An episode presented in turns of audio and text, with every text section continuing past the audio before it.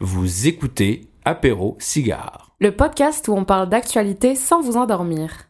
Et voilà, c'est la dernière émission d'Apéro Cigare pour l'année 2022, alors on parle des événements qui nous ont marqués cette année. Pas d'inquiétude, on revient en 2023 avec plein d'épisodes sur l'actualité politique et culturelle parce que Apéro Cigare, c'est non seulement le talk show préféré des Québécois, mais c'est aussi l'émission où on parle d'actualité sans vous endormir.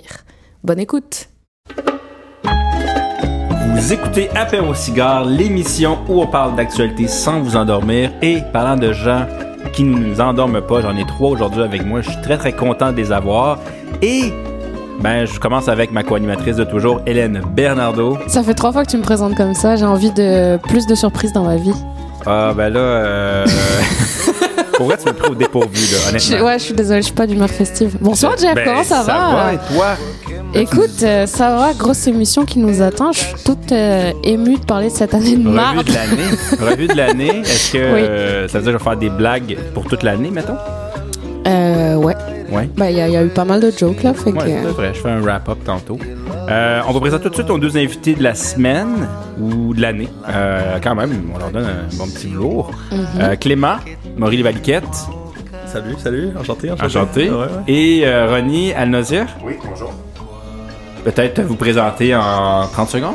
Ouais, ouais, certainement. Donc, euh, j'ai j'ai grandi à Sherbrooke. euh, et Ouf. puis, euh, ensuite, euh, j'ai fait, j'étais dans la grande ville, c'est-à-dire en Gaspésie, étudié Oh. en tourisme d'aventure. Oh Pour my ensuite god! euh, faire euh, l'étape suivante, qui était d'étudier en relations internationales et droit international. Fait que tu sais faire, tu sais faire des nœuds et euh, décoder des discours politiques. Exactement, exactement. Donc, euh, ouais, puis on s'est renco- on s'est rencontrés à la maîtrise en affaires internationales euh, à HEC. Puis, euh, depuis, on a travaillé dans, dans quelques, quelques endroits au ministère des Affaires étrangères, euh, Montréal International. à 38. Exactement, Nice. exactement. T'aurais pas une petite RP pour moi qui traîne dans un coin? Ouais, je peux peut-être t'appeler, euh, on va faire quelques appels. euh, ouais, ouais, ouais. Il va appeler à Gaspésie, c'est sûr que tu as aucune chance. Des contacts en Gaspésie. Veux faire du canot camping, c'est la personne. Des poissons, des crevettes, là.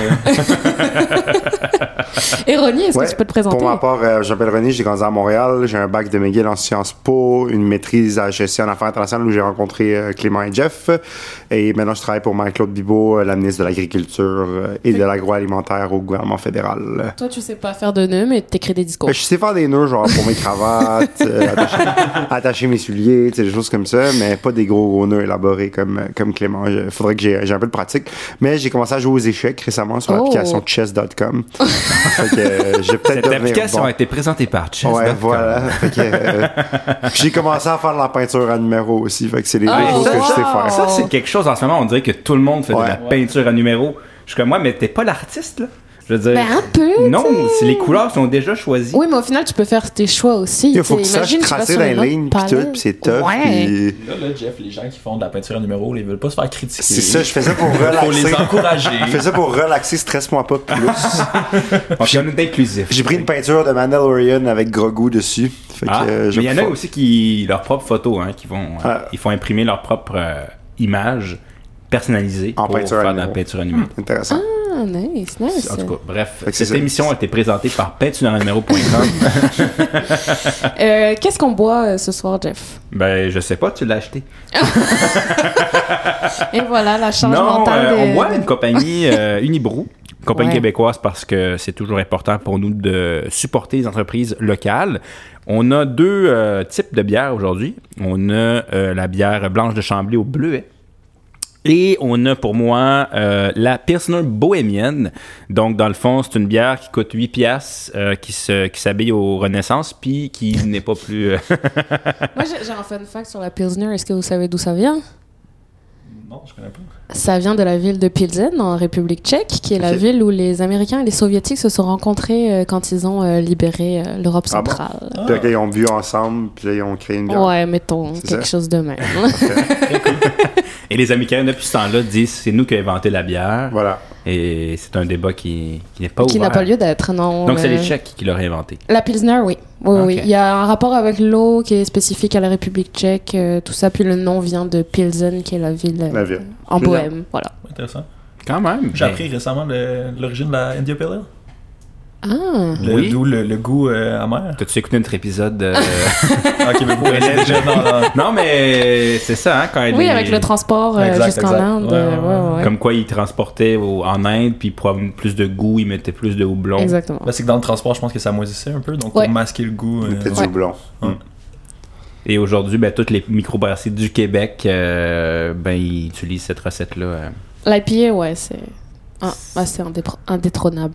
Moi, j'ai pas de Ouais. fun fact sur la bière, mais pour mon échange de cadeaux au bureau, j'ai reçu des boxeurs de marque Quaticook, Oh! Ben oui, euh, napolitaine. Que c'est, euh, t'as une section brune, une section blanche, puis une section rose, comme la crème glacée Ah, napolitaine. bon. C'est très Puis fort. Quaticook fait aussi de la bière. Donc, euh, For real? voilà. Ah, La base bière de à crème glacée? Non, il y a de la. Non, mais Quaticook, c'est aussi, si je me trompe pas, une microbrasserie. Oui. Microbrasserie Quaticook. Ok. Donc voilà. Puis j'ai bu une bière de Quaticook pendant les fêtes, fait- pendant le- mon party de Noël au travail. Donc euh, voilà. Tout est dans tout. C'est- je, voulais, être inclus, puis j'avais pas de fun fact sur la bière. Non, mais c'est correct, on Voilà. s'amuse au gouvernement fédéral aussi. Hors des heures de bureau, je sais. C'est correct, on ne dira pas à personne. Ouais, c'est ça. Juste, juste aux, aux milliers d'auditeurs qui nous écoutent. exact. Euh, on a une grosse, grosse émission qui nous attend aujourd'hui euh, parce qu'on va faire une euh, revue de l'année, donc revoir un peu les gros événements politiques de l'année 2022. Mais avant ça, on aimerait vous demander votre étoile et votre brique de la semaine. Donc, un événement ou De quelque chose de. Ouais, de l'année de positif en 2022. Moi, j'ai eu beaucoup de mal à trouver mon étoile. Et en revanche, j'avais plein, plein, plein de briques. Donc, des événements un peu plus négatifs. Non, mais come on, ben, sur le plan perso, c'était cool, mais sur le plan international, c'était Ouais, c'était désastreux, là, Mais la 2022. COVID, c'est- on est en air post-COVID quand on Ouais, bah tu vois, ça, ça a mis un coup, puis on n'a pas réussi à se relever. Fait qu'on va, on va continuer à ramper. euh. Si jamais vous voulez un petit peu de- d'espoir et d'idéalisme, venez me voir après le show. Joyeux Euh, Noël. ben peut-être, Clément, ton, euh, ta brique. Ma On y va avec la brique ou l'étoile? La Ah, ben, comme vous voulez. Le négatif. Vas-y avec le négatif, ouais. Le négatif, parfait.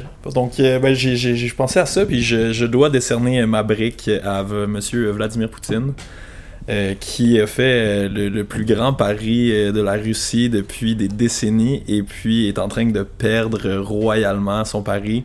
euh, en train de perdre des gens, de, de- son économie est en lambeaux, euh, on- son armement est en train de s'épuiser, euh, ses alliances sont en train de s'effondrer, est de plus en plus isolé sur la scène internationale, et puis euh, j'ai l'impression que tranquillement le support euh, de un la population et des oligarques qui l'entourent euh, commence à s'épuiser de plus en plus, là, donc euh, on dirait que je ne vois pas l'avenir pour lui de façon euh, très rose. Est-ce qu'il aurait peut-être dû jouer à PokerStars.net euh, un peu avant de Un autre site de commandite. cette émission? ouais, exactement, exactement. Peut-être, euh, peut-être demander euh, des conseils à des gens euh, qui ne sont pas, qui ont pas peur de se faire fusiller après lui avoir parlé. Je pense que ça aurait pu avoir un, un, un- un petit bénéfice ça, pour avoir leur juste là, sur. Je euh, verrais bien le brainstorm, tu sais, dans la, la chambre, tu sais, puis euh, dites-moi ce que vous en pensez. C'est sûr que les gens devaient quand même être assez... euh, les mots, euh, ils devaient peser leurs mots hein, pas mal, là, quand Vladimir te dit qu'est-ce que t'en penses. Ouais. D'après moi, la- les attachés politiques euh, des, de chacun des généraux euh, écrivent leur briefing note, puis euh, juste un point, puis c'est oui, Vlad. Oui, Vlad. Oui, Vlad, exactement. Toi, Ronnie, c'est quoi ta, ta brique de l'année? Ouais, ce serait le convoi des camionneurs qu'on a eu. En fait, je vais pas dire camionneurs parce que c'était pas juste des camionneurs, puis c'est c'est plus le convoi de la liberté comme on l'appelait là. Tan, tan, Euh, tan, tan. Ouais, parce que je veux pas cibler les camionneurs. Je pense que la majorité des camionneurs n'étaient pas des gens qui appuyaient euh, de renverser le gouvernement et de le remplacer par euh, je ne sais trop quoi. Une république, Euh, une république camionneuse. Ouais, voilà. Mais non, c'est- c'était vraiment un moment qui a divisé notre, notre pays. Tu sais, euh, j'ai des collègues là, qui travaillaient. Moi, j'étais pas encore sur la colline parlementaire, mais j'ai plein de collègues qui étaient. Puis c'était, le monde avait peur pour leur vie. Tu sais, les, les attachés politiques se faisaient, se faisaient harceler dans la rue. Dès que tu mettais un masque, tu te faisais harceler. Euh, on, on sait toute l'histoire des, euh, des fonds euh, qui ont été euh, accordés de l'extérieur. Tu sais, un GoFundMe, euh, c'est plein de gens à l'étranger qui ont, qui ont financé ce convoi-là. Euh, ça a juste perturbé euh, la capitale, la démocratie. Je- c'est pas au même niveau, mais mettons, euh, l'invasion du Capitole en 2021 aux États-Unis, c'est un peu ce qu'on qu'on a vécu au Canada. Tu sais, c'est- Mais version canadienne. Version canadienne, soft exact. c'est du. mo- tu sais, Là-bas, là-bas, ils envahissent le Parlement, ici, ils se mettent devant, puis ils klaxonnent, puis ils font chier, tu sais. Mais n'empêche, tu sais, il y a eu la violence, il y a eu des, des, des choses vraiment répréhensibles, il y a eu euh, les, les, les expressions un peu de, de néonazisme, tout ça. C'est toutes des choses qui. Puis, tu sais, après, le gouvernement, au final, a été obligé de prendre la, la, la loi sur les mesures d'urgence, tu sais, puis ça, c'est, c'est, ça crée un précédent, c'est certain, tu sais, mais, mais c'est que, au grand les grands moyens, tu sais, je pense que à un moment donné, on avait, on n'avait pas le choix de, de mettre fin à cette invasion-là, puis il y a encore beaucoup de choses à éclaircir là-dessus, il y a une commission parlementaire, bref, ça, je laisse ça au, au- au- à la commission faire son travail, mais en général, comme, je pense juste que c'était pas un moment positif, puis le Canada paraissait pas bien sur la scène internationale. euh, Ouais, juste après les influenceurs qui revenaient de Cancun, en Ouais, plus c'est c'était rough, là. Non, non, mais tu sais, je veux dire, ça, c'était peut-être C'était plus un peu. J'avais oublié cet épisode-là d'ailleurs. là. Mais honnêtement, euh, ouais, comme c'est juste. C'était pas cool. Puis je, là, il en parle d'un, il parle d'un deuxième en février prochain. Oh, Euh, party! mais le gouvernement, apparemment, se prépare aux fonctionnaires anticipe la chose et se prépare. Donc, on espère que ça va pas être autant euh, aussi grave. Mais tout ça pour dire, c'était vraiment pas un beau moment. Puis j'espère qu'on va jamais revivre quelque chose comme ça. La- oui, oui, à la manifestation, oui, à l'expression, mais pas quand tu perturbes. Tu sais, il y avait des enfants qui allaient à des traitements de chimio qui n'y arrivaient pas à s'y rendre parce que les rues étaient bloquées. Puis, ouais, ouais, c'est des histoires qui sont ressorties. Puis tout ça, c'est, c'est juste horrible. Tu sais, il y a d'autres moyens de faire passer ces messages. Puis je pense pas que c'était un moyen euh, qui était légitime. Clairement 10 secondes de, de, de silence pour les gens qui restaient à Ottawa durant ces, ces- ces- ces semaines-là. Pour une fois qu'il y avait du fun. C'était comme moi, C'est c'est du bruit à Ottawa. il se passe quelque chose. Ouais, Après 1 heure du matin. exact. J'aimerais préciser, je pense que ça se prononce camion avec un K. Le convoi des camions. Exactement. Hélène? Maverick, Ouais. euh, moi, c'est les élections euh, présidentielles en France qui ont eu lieu au printemps. J'étais surpris? Euh, ouais, bah écoute, il y avait euh, en tout cas euh, un énorme espoir euh, du côté de la gauche. On avait énormément de gens qui, euh, qui se- s'exprimaient en faveur de Jean-Luc Mélenchon. Puis il y avait vraiment un espoir, un espoir de voir passer la gauche au deuxième tour. Puis finalement, il y a eu comme cette espèce de surprise qui en était pas une de ben, Marine Le Pen, et Emmanuel Macron pour la deuxième fois, donc euh, l'extrême droite qui, euh, qui atteint le, le deuxième tour parce qu'on rappelle que c'est un parti d'extrême droite et que c'est pas ok que euh, des gens avec ben, qui fricotent avec le nazisme soient aux portes du pouvoir. Selon moi, ça présage qu'elle va, ben, si c'est pas elle, en tout cas quelqu'un qui va débarquer un peu comme Emmanuel Macron l'a fait en 2017 va débarquer, va émerger pour la remplacer, puis ils vont passer euh, aux prochaines élections. Fait que je trouve ça particulièrement inquiétant. Puis aussi le fait que des gens comme Zemmour, qui est une personnalité médiatique ultra controversée, ait accès au pouvoir aussi. Euh, c'est assez effrayant. Puis voir son pays euh, tomber euh, du côté sombre de la force, c'est pas, pas très agréable. Sur une note positive, Macron était au Qatar pour. euh, Tu voir- trouves ça positif? Pour jouer au papa de Mbappé, là? Pff, come on. Mais il lui a dit ça va, mon gars. Il a d'autres choses à faire que regarder des matchs de foot, là, genre. T'as un pays du G5 à gérer. Mais acheter Le pays au complet faisait rien d'autre cette journée-là. C'est vrai, c'est un dimanche, là, quand même. Est-ce que c'est différent des autres journées? C'est ça. Aïe, aïe, aïe. Mais je crois que j'ai vu, le- j'ai vu le meilleur gag sur la finale qui disait euh, Fidèle aux habitudes des travailleurs français, on a maximisé nos, nos efforts dans un court laps de temps. Donc l'efficacité en, en 15 minutes de match, on fait 3 buts. Exactement comme les, les travailleurs français. Vous avez perdu au final. Ouais. Pourquoi tu dis ça comme ça euh, Ben, je Derrière que. un micro, tu remues le couteau dans la plaie. Non, mais je- parce que si vous auriez gagné, c'est clair, pendant 4 ans, vous allez nous dire, hey, en passant, on a gagné, vous étiez C'est à ça que ça sert. Minimum Ça, ça, maximum ça- exact. Mais là, vous avez perdu, donc pendant Exactement. 4 ans, je vais vous dire que vous avez Mais on a perdu. perdu, mais la tête haute, on a été tellement beau. Surtout Kylian Mbappé, si tu m'entends. Appelle-moi. Tu vas le consoler. Métro Joliette, je suis malin. Et toi, ta brique, euh, Jeff? Mais pour moi, c'est clairement les, euh, dirigeants de Hockey Canada. Euh, pour faire un petit euh, résumé de ce qui s'est passé, il y a en 2008, si je me rappelle bien, ou 2009, je ne me rappelle plus l'instant, mais il y avait un viol collectif qui a été fait par des jeunes dans un tournoi de hockey, donc un championnat de hockey qui était géré par Hockey Canada.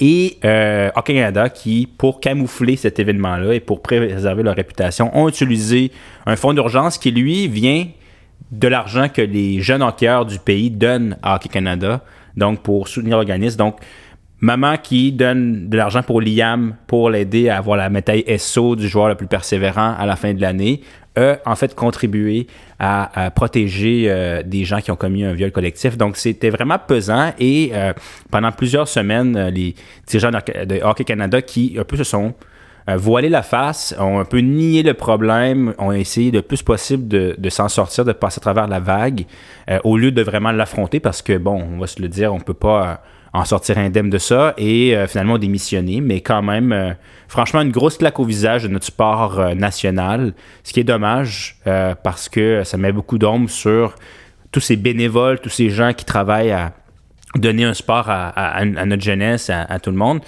qui est vraiment assombri par vraiment un scandale qui... qui c'est très triste d'apprendre ça, honnêtement. Ça fait très, très mal. Est-ce que c'était la première fois qu'il y avait une affaire de viol dans le sport même pas. Non, puis je pense que je pense que ça souligne un peu le, problème euh, parfois de, de, la culture euh, sportive qui peut avoir au Canada, peut-être plus dans le hockey que dans d'autres sports, mais de masculinité toxique et de de de, de, de de, de, celui qui couche avec le plus de filles, puis ah, c'est un tournoi, puis on est tant de gars, puis euh, de l'espèce de pression sociale à faire des trucs qui ont pas de bon sens, là, puis ouais. En espérant que ça change un petit peu. Une culture à changer. Ouais, ouais, ouais, absolument. Si on y va dans le positif. Ah, t'as pas de blague à faire à ça? Euh, sur le viol, non, pas vraiment. J'ai pas de, de, blague, mais euh, c'est super bien que t'en parles parce que tu vois, moi, j'en avais pas du tout entendu parler de cette histoire. Euh, fait qu'évidemment qu'il faut mettre de, de la lumière là-dessus. Euh, mais si on veut parler de choses positives, peut-être une étoile, quelque chose de, de, bien qui vous a fait plaisir, sourire, qui vous a réchauffé le cœur. Ronnie? Ouais, j'y pense depuis tantôt je vais sortir de la politique tout seul. Roger Federer, là, je pense ça, ça fait une carrière. C'est, c'est quelqu'un qu'on admire beaucoup, c'est quelqu'un qu'on, qu'on, trouve très classe, qui est très qui est très digne de mention. Puis là, ben, il, a, joué son dernier match, puis je pense que ça on reflète sur la carrière de ce joueur-là. Puis c'est, c'est vraiment parce que j'avais de la misère aussi à trouver autre chose. mais... Mais vraiment un gentleman, tu sais, pour moi, le meilleur joueur de tennis de tous les temps, tu un des meilleurs athlètes de tous les temps, tout sport confondu. Ouais. Puis il y a cette photo où, genre, il, il embrasse le Nadal. Ouais, de jouer avec Nadal et Djokovic. Là, ça, ça, fait quand même du bien ouais, de voir ça, en photo aussi. Mais ça, c'est avec Hockey Canada. Exactement. Ouais, ouais. Le président de Hockey Canada, Roger Federer. Roger Federer, oui, bah oui. peut-être. Je sais pas comment manier le bâton, mais il peut faire un revers. Ouais, mais c'est ça, Roger Federer, puis c'est moi je pense que c'est de voir un athlète de même qui prend sa retraite, euh, qui a marqué son sport comme Messi, euh, qui prend sa retraite internationale. Supposément que non, mais on se doute bien que peut-être oui, parce que c'est quand même assez âgé euh, pour son sport. Il faut dire, c'est pas une vieille personne dans la vie, mais pour son sport assez âgé. Donc moi je trouve ça positif là que c'est triste quand un athlète, un athlète comme ça prend sa retraite, parce qu'on le verra plus jamais sur le terrain dans les compétitions, mais de finir classe comme ça, puis de, de, de l'emporter, de, de le cœur de tout le monde, je pense que c'est le fun de voir ça. C'est ça que le sport peut faire dans la vie. C'est même la Coupe du Monde qu'on vient de vivre. C'est oui, il y a eu toute la controverse, puis tout, tout ce qu'il y a autour, les droits humains, tout ça. Mais en bout de ligne, le sport était beau. Mm-hmm. Puis malgré que le fait que le, président de la FIFA c'est un esclave. Euh, euh, Quand même, on voit pas que les, les gants blancs. En tout cas, non, mais c'est un cave pour son speech. I feel like a migrant worker. I feel like. I am Qatari. Ouais, c'est ça comme. C'est ça veut qu'il y a une enveloppe assez généreuse. Ouais, en tout cas, c'est un peu désespérant tout ça. Mais... Je crois que Joseph Blatter. Euh, ah, c'est le père, lui. C'était pas. Euh, c'était le ah. parrain, comme on l'avait ben, dit. Ouais, d'ailleurs, le, documentaire sur la FIFA sur Netflix, c'est décollissant, comme on dit en québécois. Oh. Il y a un épisode d'il y a deux semaines aussi. Oui, oui, oui. J'aimerais rappeler euh, ces paroles qui disaient La FIFA, c'est pas politique. Euh, juste, après la finale où est-ce qu'on voyait les, tous les chefs d'État qui essayaient de se montrer avec les joueurs mais le sport c'est pas politique c'est pas politique. On, va essayer de sortir ça de, mm. du sport on se concentre sur le soccer. Fait que c'est ça. Fait que c'était une belle coupe du monde Roger Federer, Roger Federer qui prend sa retraite c'était vraiment émouvant. Puis mm-hmm. le sport en général je pense a rassemblé le monde cette année. C'est bien c'est bien. Vas-y donc Clément. Euh, ben moi j'aimerais souligner le travail de Dark Brandon en personne Joe Biden Oh! Euh, donc, euh, qui, euh, qui me surprend quand même, là, donc, avec, malgré son âge, qui est capable de, de, de passer certaines, certaines législations aux États-Unis qui sont très importantes, là, donc la relance économique après le COVID, l'Inflation Reduction Act, je pense qui est très important, après ça, protéger le, mariage gay, et puis avec plusieurs appuis du côté républicain aussi, là, donc je pense qu'il qui, qui, qui, quand même capable de, de, de, de, de, de rassembler dans la mesure du possible cette société qui est assez divisée. Donc, euh, non, je lui lève mon chapeau. Puis, malgré son âge, qui a, qui a l'air euh, qui a l'air en forme euh, physiquement, euh, parfois dans ses speeches, peut-être moins. Moi, je suis brûlé, 20 28 ans, 20 presque 28. Lui, 78, a l'air quand même. Vous trouvez qu'il a l'air en forme? Non, non, mais en forme, je veux Pour, dire. pour, pour son âge, ouais. 78. Moi, si je peux faire des push-ups à 78 ans, je suis très heureux. Guys, mais. Ah, bon, ok. Ben non, mais quand même, je veux dire, être président des États-Unis à 78 Oui, mais ça ans, devrait être interdit, Effectivement. Oui, oui, Effectivement. Oui. oui. comme conduire, puis. euh, Ouais, mais il voulait pas prendre sa retraite, là. Il voulait pas aller à la maison des aînés. Ah, La nouvelle maison des aînés du gouvernement du Québec. en tout cas, il a une bonne équipe derrière lui. Ça va être la crème glacée qui fait ça. Moi, je pense que c'est pas, c'est pas lui, en fait. C'est un costume. Ouais, hein. C'est un jeune de 25 ans, puis c'est un stagiaire en arrière, là. Peut-être. Puis malgré tout, qui vient peut-être, peut-être avec les élections de mi-mandat, de, de mettre le.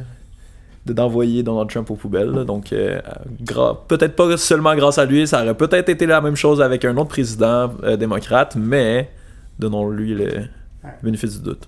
Mais de Donnie, ne pas sous-estimer de Donnie. Ouais. Ouais, aussi. Il va revenir. Ouais, il se fait accuser aujourd'hui.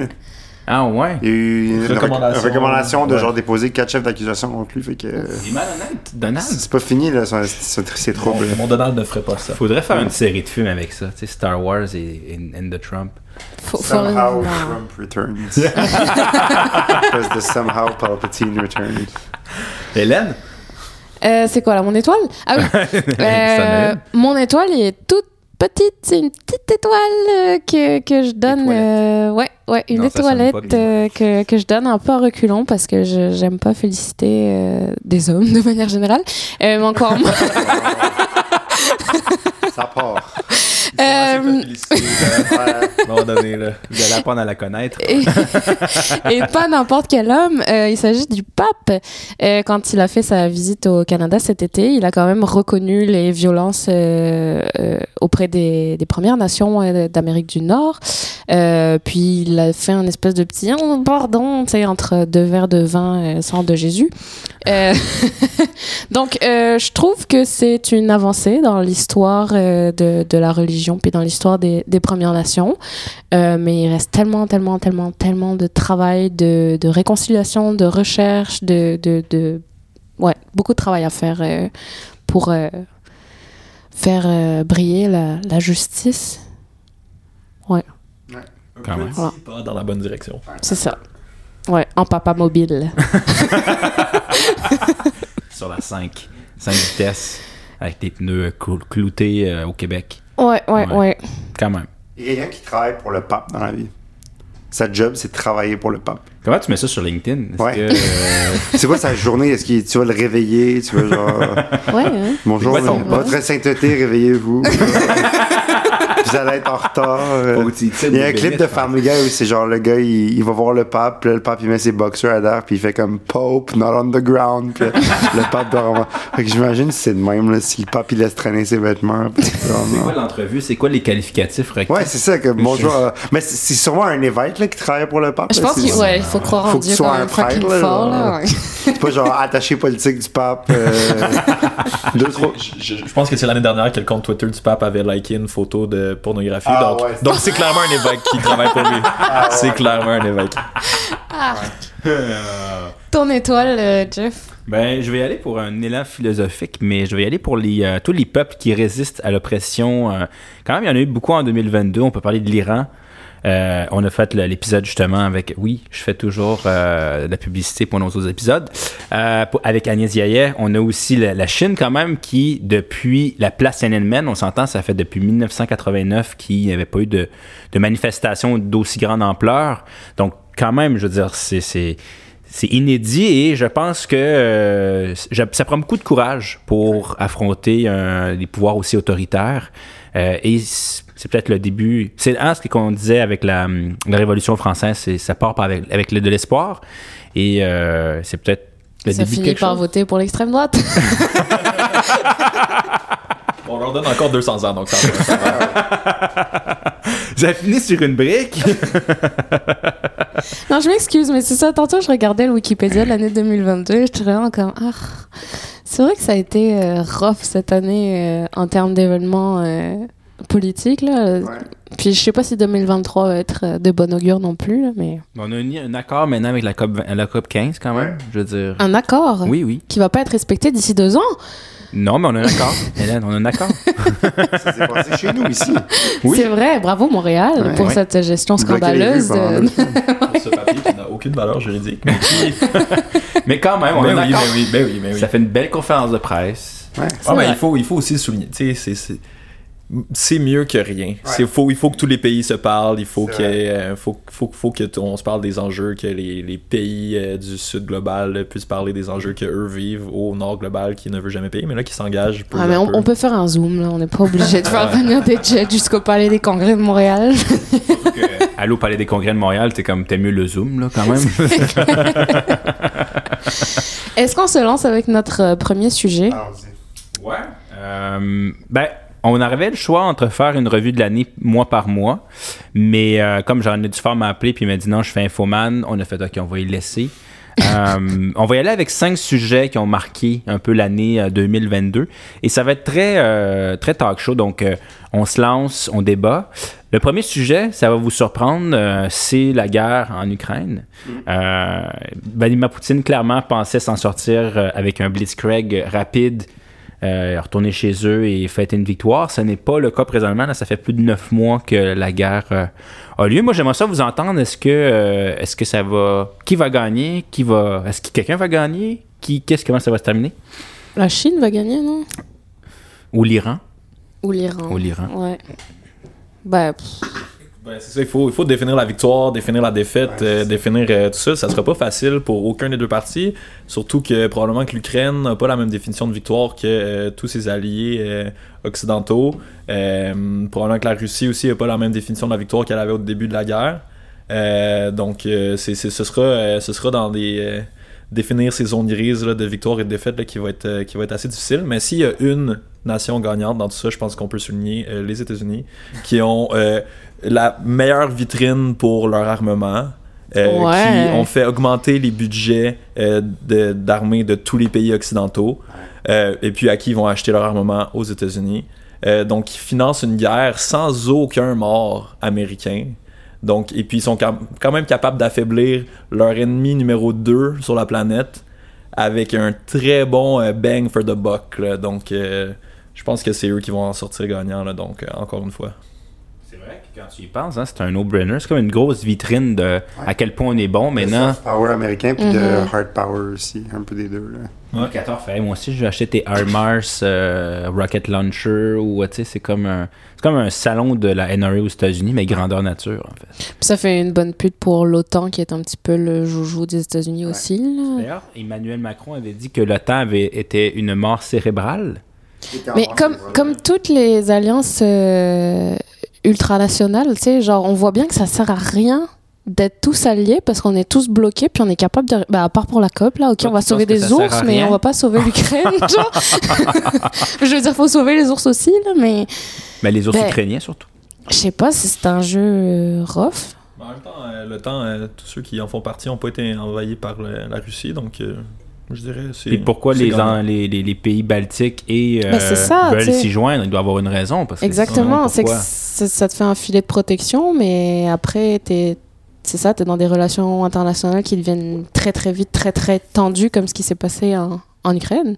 Une relation toxique. Ouais, ouais, ouais. de s'en sortir. Ils t'écoutent pas.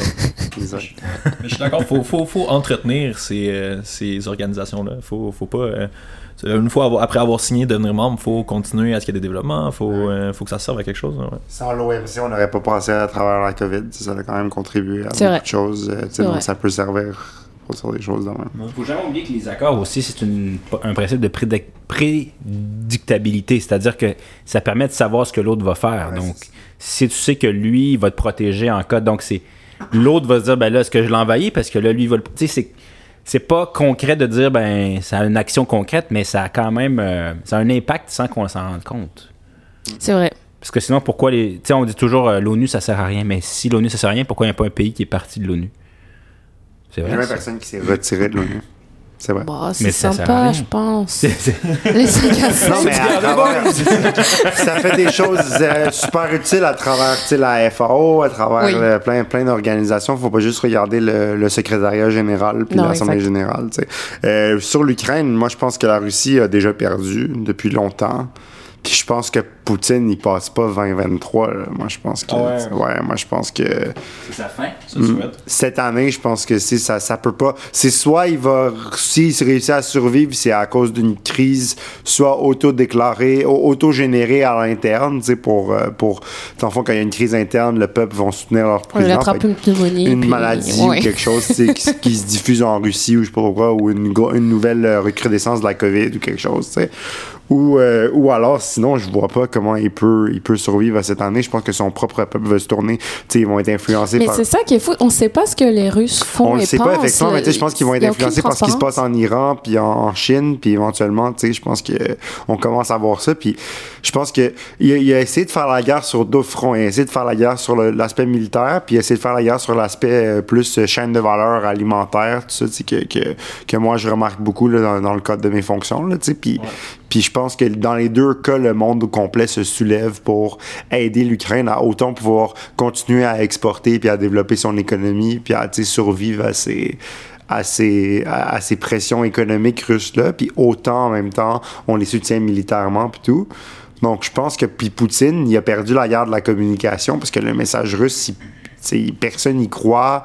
Même en Russie, je pense que le monde il commence à y croire Oui. de moins en moins. Puis à l'extérieur de la Russie, à part d'un pays comme l'Iran ou tu sais, la, la Corée du Nord ou la, la Chine, où il- il- personne n'y croit. c'est- c'est- on le sait que c'est pas pour rien que je pense qu'il y avait un. C'était la, la, la fête euh, de l'indépendance russe cette année, à un moment donné, je pense en octobre ou quelque chose, la fête de la révolution euh, en, octobre 17, puis ils ont pas fait de cérémonie, puis tout, parce que parce qu'il y a, plus la fierté russe, est plus là, puis malgré le fait que Poutine essaie de, de générer ça, je pense que ça fonctionne pas. Donc, je pense que, tu sais, à moins d'un, d'un événement euh, impondérable qu'on s'attend pas, je pense pas qu'il va passer l'année. euh, peut-être qu'il va, pense pas peut-être qu'il va pas mourir, peut-être qu'il va pas. Puis, en plus, il y a les rumeurs qui disent qu'il est peut-être malade, puis qu'on le Ah, sait pas, mon tu sais. Et moi, je voudrais faire un shout-out aux gens qui pensaient qu'en tuant Poutine, on allait arrêter la guerre en Ah, Ukraine. ben certainement pas. Voyons donc. On a appris récemment qu'il y a un oligarque russe qui est un ancien ministre de l'Agriculture euh, russe, qui est maintenant un, un- qui est un ami de Poutine, qui a saisi euh, des terres euh, dès que l'Ukraine a, dès que l'Ukraine a été envahie, il a saisi comme des milliers milliers d'hectares de terres euh, en Ukraine. Fait c'est certain que si Poutine il part, euh, tu sais comme si Al-Assad il part en Syrie, il y a pas. Bien euh, sûr, ouais, c'est pas c'est pas la, la démocratie qui va rentrer direct. Ça, euh. ça serait, ça serait un bon début quand même. Euh, je pense que c'est difficile de faire pire, euh, pire que ça. Puis je pense qu'il y a quand même l'entêtement d'un homme qui est derrière cette guerre-là. Puis euh, peut-être peut-être qu'en en coupant la tête, euh, ça pourrait peut-être accélérer la transition. Mais effectivement, on, on sait pas. euh, Le state making, ça marche jamais. tu C'est rare que ça Faut- mais fonctionne. faudrait, mais faudrait que ça vienne justement de la Les population Russes, russe. ouais. Puis je pense que c'est bien aussi de, de séparer tu la tête de l'État russe et les Russes en tant tu Ouais, qui ça. eux commencent à, à critiquer euh, justement là, les- leurs dirigeants. Puis dans un contexte qui doit être tellement difficile si depuis que t'es tout petit, tu te fais dire que la Russie c'est le meilleur pays du monde, puis euh, après ça, tu te rends compte tranquillement que tu t'es fait, euh, tu t'es fait mentir toute ta vie. là. C'est Bah, fou. on le sent un peu pareil partout, là, pour le coup. Moi, je suis allée à l'école de la République, puis je peux vous dire que... Non, non, mais tu sais, c'est ça. Je Mais c'est que la que- France, c'est vraiment le meilleur pays, donc c'est ça. C'est c'est pas ça. un accent. du monde. là, c'est On n'a pas gagné la Coupe du Monde, mais comme Ouais. presque, tu sais. Non, mais c'est ça, tu sais. Fait que je pense que c'est c'est vraiment. euh, Poutine, à moins d'un miracle ou de quelque chose qui va le sauver, je pense pas qu'il va passer l'année. Je pense que. En même temps, là, il est all-in, dans le C'est sens qu'il peut, il, est- il est déjà perdu, donc c'est un peu comme soit il va all- all-in puis il peut gagner, ou sinon il, a- il s'en va Mais complètement. gagner, mais c'est ça, mais faut revenir à ce que Clem il disait, c'est c'est quoi gagner? C'est- Est-ce que est-ce que c'est co- c'est combien d'Ukrainiens il va avoir tué? C'est combien? Tu sais, c'est quoi gagner? À la base, c'était quand même une, ouais, une guerre C'est territoriale. ça, tu sais, mais c'est c'est quoi? but, c'était de faire tomber le gouvernement ukrainien aussi. Ce qui arrivera pas. C'est son premier but. Ce qui, arrive, ce qui arrivera pas. tu sais, euh, je pense que euh, Zelensky a jamais été aussi, aussi fort. tu sais, Je pense que le monde, ils, sont, ils sont derrière lui all-in. Puis... En même temps, la Grande-Bretagne est en faillite. Euh, les États-Unis, les républicains déjà commencent à vouloir arrêter le financement. Donc, est-ce que, les, est-ce que les Occidentaux finalement vont si on arrête le soutien militaire occidental aux Ukrainiens, est-ce qu'ils peuvent encore survivre euh, une autre année de guerre? C'est une grosse question, ça aussi. C'est vrai que c'est des Mais- grosses questions. Puis, puis ça, on peut donner, euh, on peut lever notre chapeau à Zelensky qui a fait un incroyable travail pour essayer d'aller solliciter les, les dons et l'aide internationale. là. Je pense Ouais. qu'on peut, euh, c'est, c'est- c'est- c'est tout un travail de sa part là, d'essayer de, de, de convaincre justement les alliés euh, occidentaux là, de, de l'appuyer là-dedans. Puis, C'est là euh, qu'on voit que dans des guerres modernes comme ça, ce n'est plus juste une force. Ah, il y a de la com. Ben oui, c'est, c'est, c'est une guerre à multiples facettes. là. Donc, euh, c'est, c'est politique, économique, Ouais, c'est ça. communicationnel. Mm, mm, mm. C'est tr- Tu sais, il y a la- même la- les cyberattaques aussi. Oui, Euh, oui, oui. Il y avait beaucoup de gens sur Internet qui, qui essaient de hacker les systèmes et tout. Donc, ça. Je me souviens du début de la guerre, dans les premiers jours, euh, sur, euh, sur Twitter, il y avait un- une, une espèce de légende d'un, d'un pilote euh, euh, ukrainien euh, de chasse qui avait ab- ab- abattu euh, des dizaines et des dizaines euh, de, de- d'avions russes, mais qui finalement, par l'aveu même de, de l'armée ukrainienne, qui était une invention, qui était comme un mélange de plein de, de pilotes, tout ça, mais qui... tu sais, C'est, c'est, c'est, c'est de la propagande, puis c'était pour faire peur aux Russes, puis au final, ça fonctionne. là. donc, effectivement, une guerre à plein niveau. Le trotteur de l'Ukraine, un peu, là, mettons. Le, le, le Louis. Cyr, le Louis Cyr de, de l'Ukraine, non? Ah, l'homme fort? Ouais. C'est un peu une légende urbaine. euh. Ah, tu sais, il y avait aussi le, le timbre qu'ils ont créé euh, en l'honneur du, Snake Island. du bateau qui ont, euh, qui ont coulé euh, russe. Eh, j'ai raté plein d'épisodes. euh, il y avait un bateau russe qui allait, euh, qui allait débarquer sur une petite île euh, sur les côtes de l'Ukraine. Et puis, euh, donc, il envoyait un message à, à la base euh, ukrainienne sur l'île qui disait Rendez-vous où on va ouvrir le feu. Puis la réponse, je me souviens pas des mots exacts, mais c'était Go fuck yourself ou à peu près. Nice. Ouais. Puis le, le timbre, le timbre c'est euh, un, un Ukrainien, un soldat ukrainien qui envoie le, le, le doigt du milieu au, euh, au bateau russe. Donc, euh, ouais.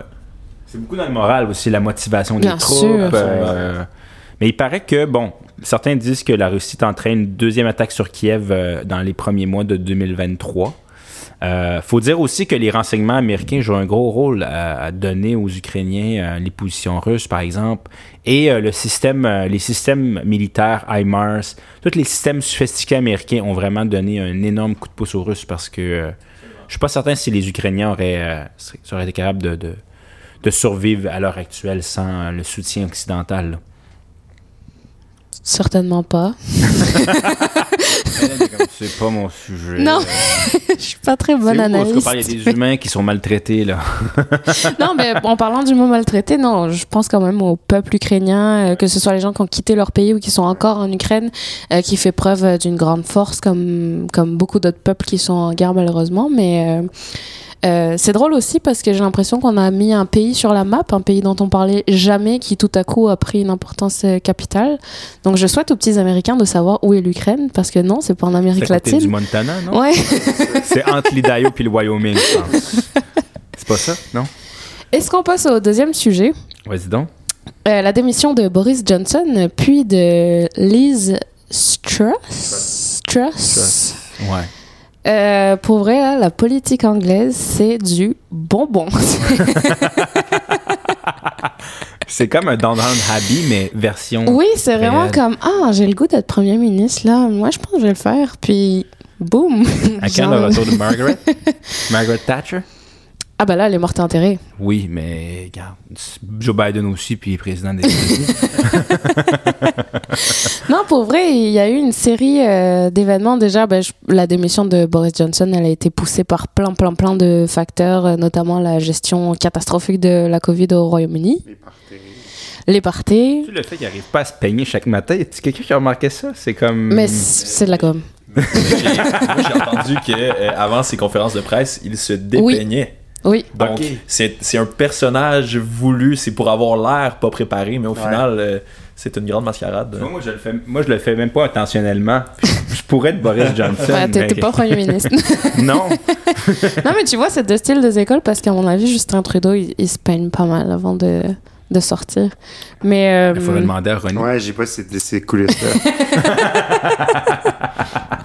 C'est sûr qu'il ne veut pas le dire.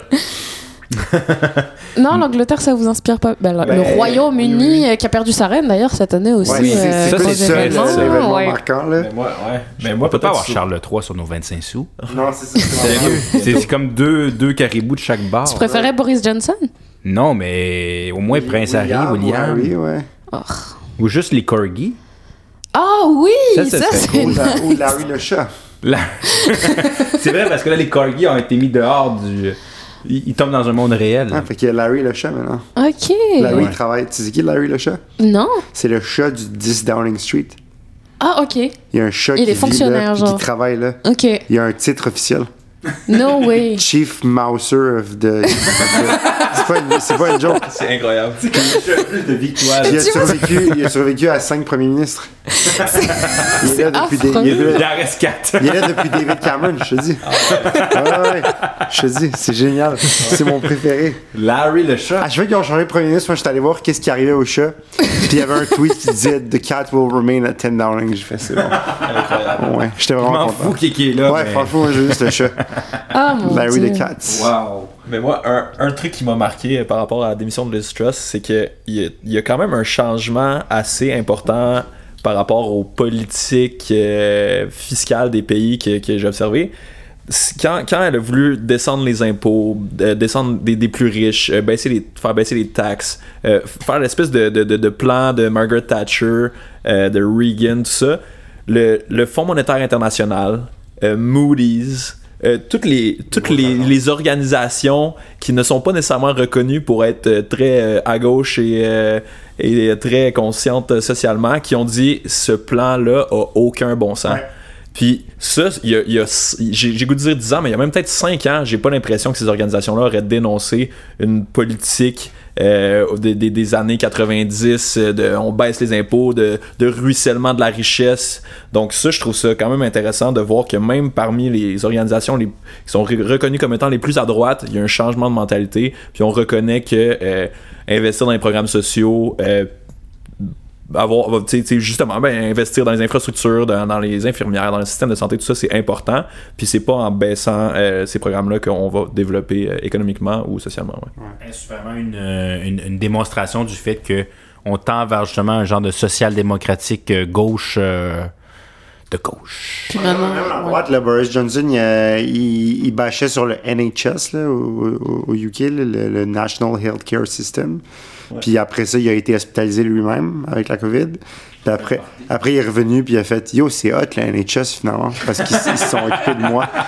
C'est comme, là, c'est de la merde le système de santé. Après ça, je suis malade. Ah, c'est vraiment nice finalement. La bouffe à l'hôpital était quand même bonne, puis ils se sont bien occupés de moi. Fait que. je sais pas s'il y a le service le service normal là, Ouais, mais- sûrement pas. Sais, comme. C'est vraiment pas du pudding Mais, avec du mais je veux dire, là. comme, tu sais, genre, c'est Ouais, fou comment juste d'aller à l'hôpital, ça a changé sa perspective. Puis là, t'es comme, ah, finalement, je vous couperai pas votre budget. Je pense que c'est bien. On va garder ça, tu sais.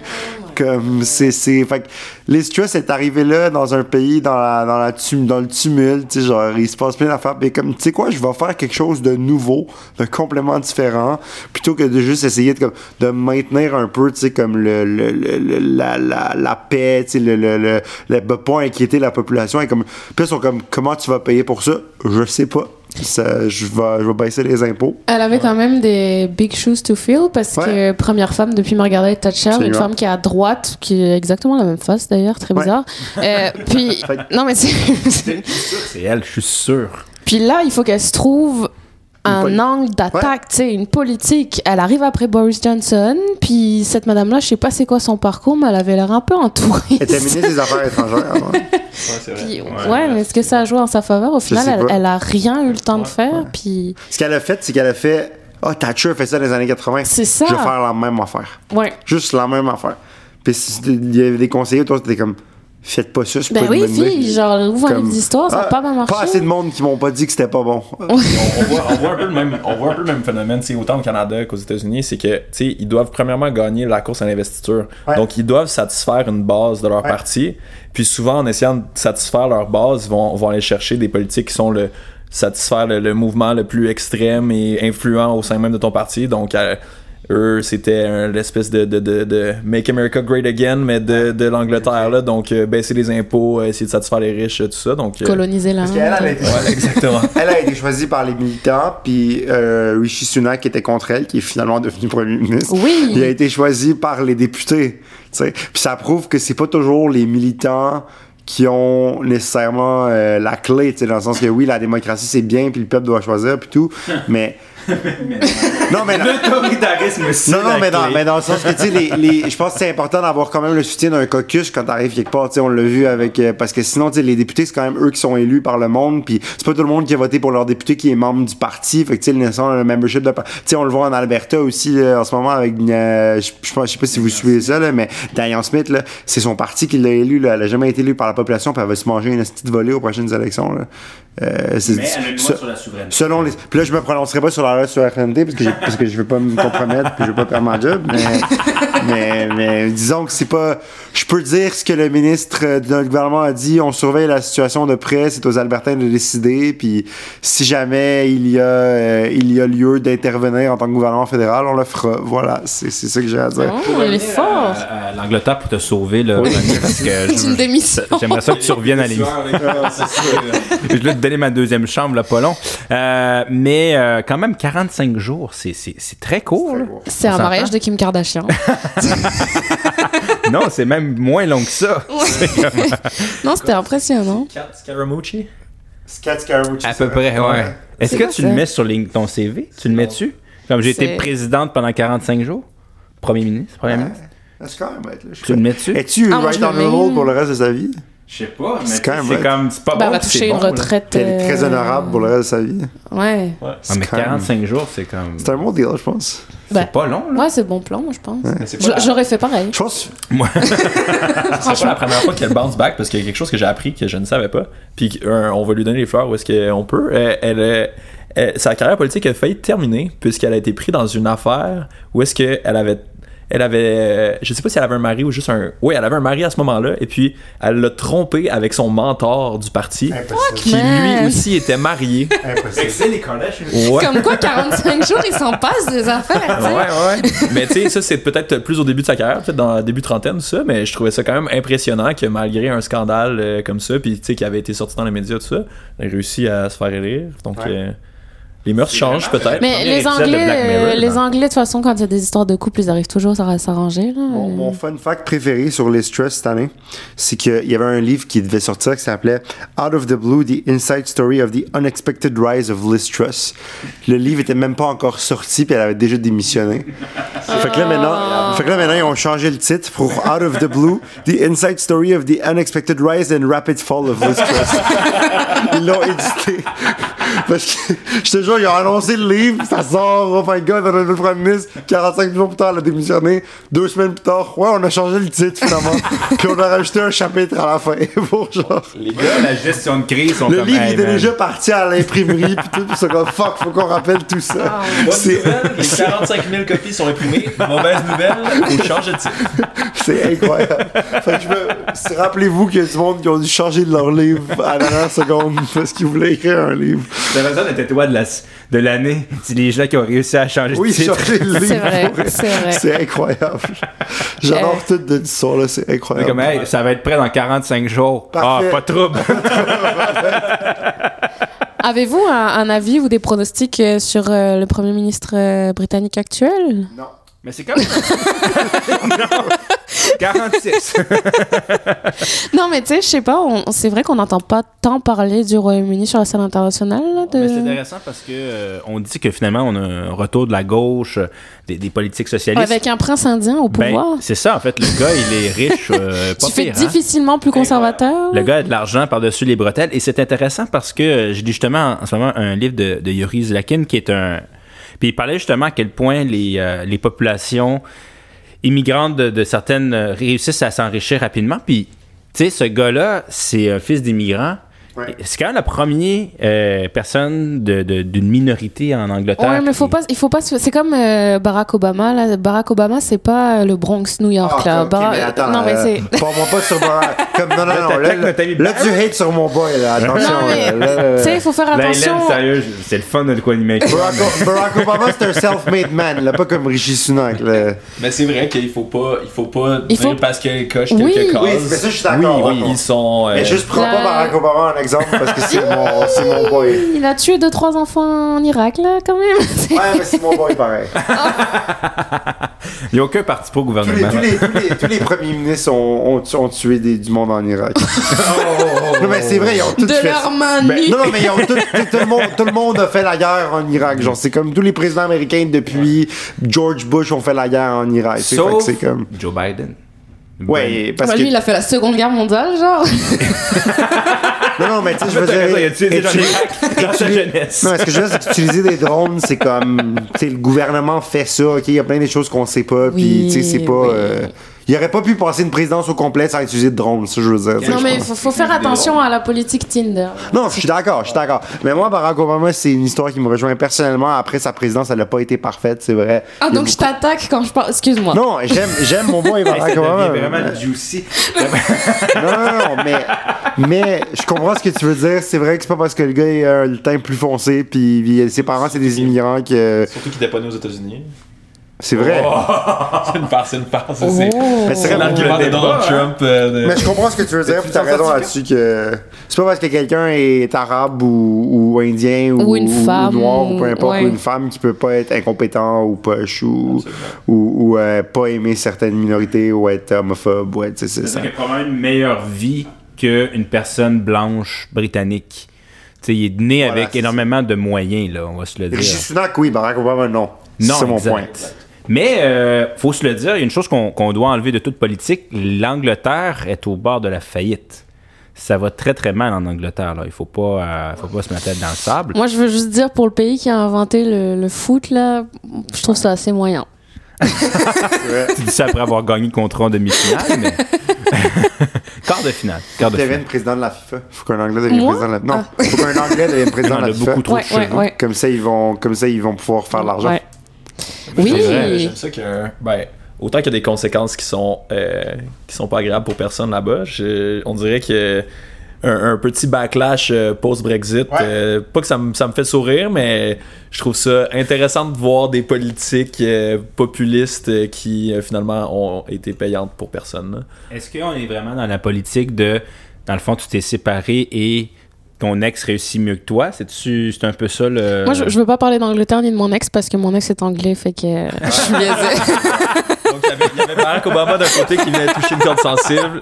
Les Mais c'est pas Anglais. une corde sensible, c'est juste que je trouve qu'il faut pas le comparer à quelqu'un qui est pas self-made parce qu'il il a fait son chemin dans la vie tout seul, puis il est parti de rien, puis il est arrivé à, il est arrivé à ce qui est arrivé. Donc il y a plus de mérite que Rishi Sunak, c'est juste ça mon point. Le prochain épisode, de on jase avec Barack. non, mais tu sais, c'est quand même la, je pense, quatrième, cinquième économie du monde qui est sur le bord de la faillite. Euh, on regarde tous les pays européens qui aussi, euh, même les États-Unis, sont pratiquement sur le bord de la faillite. Là. On s'entend que euh, ils ont, je pense, un ratio de dette PIB qui est au-dessus de 100%.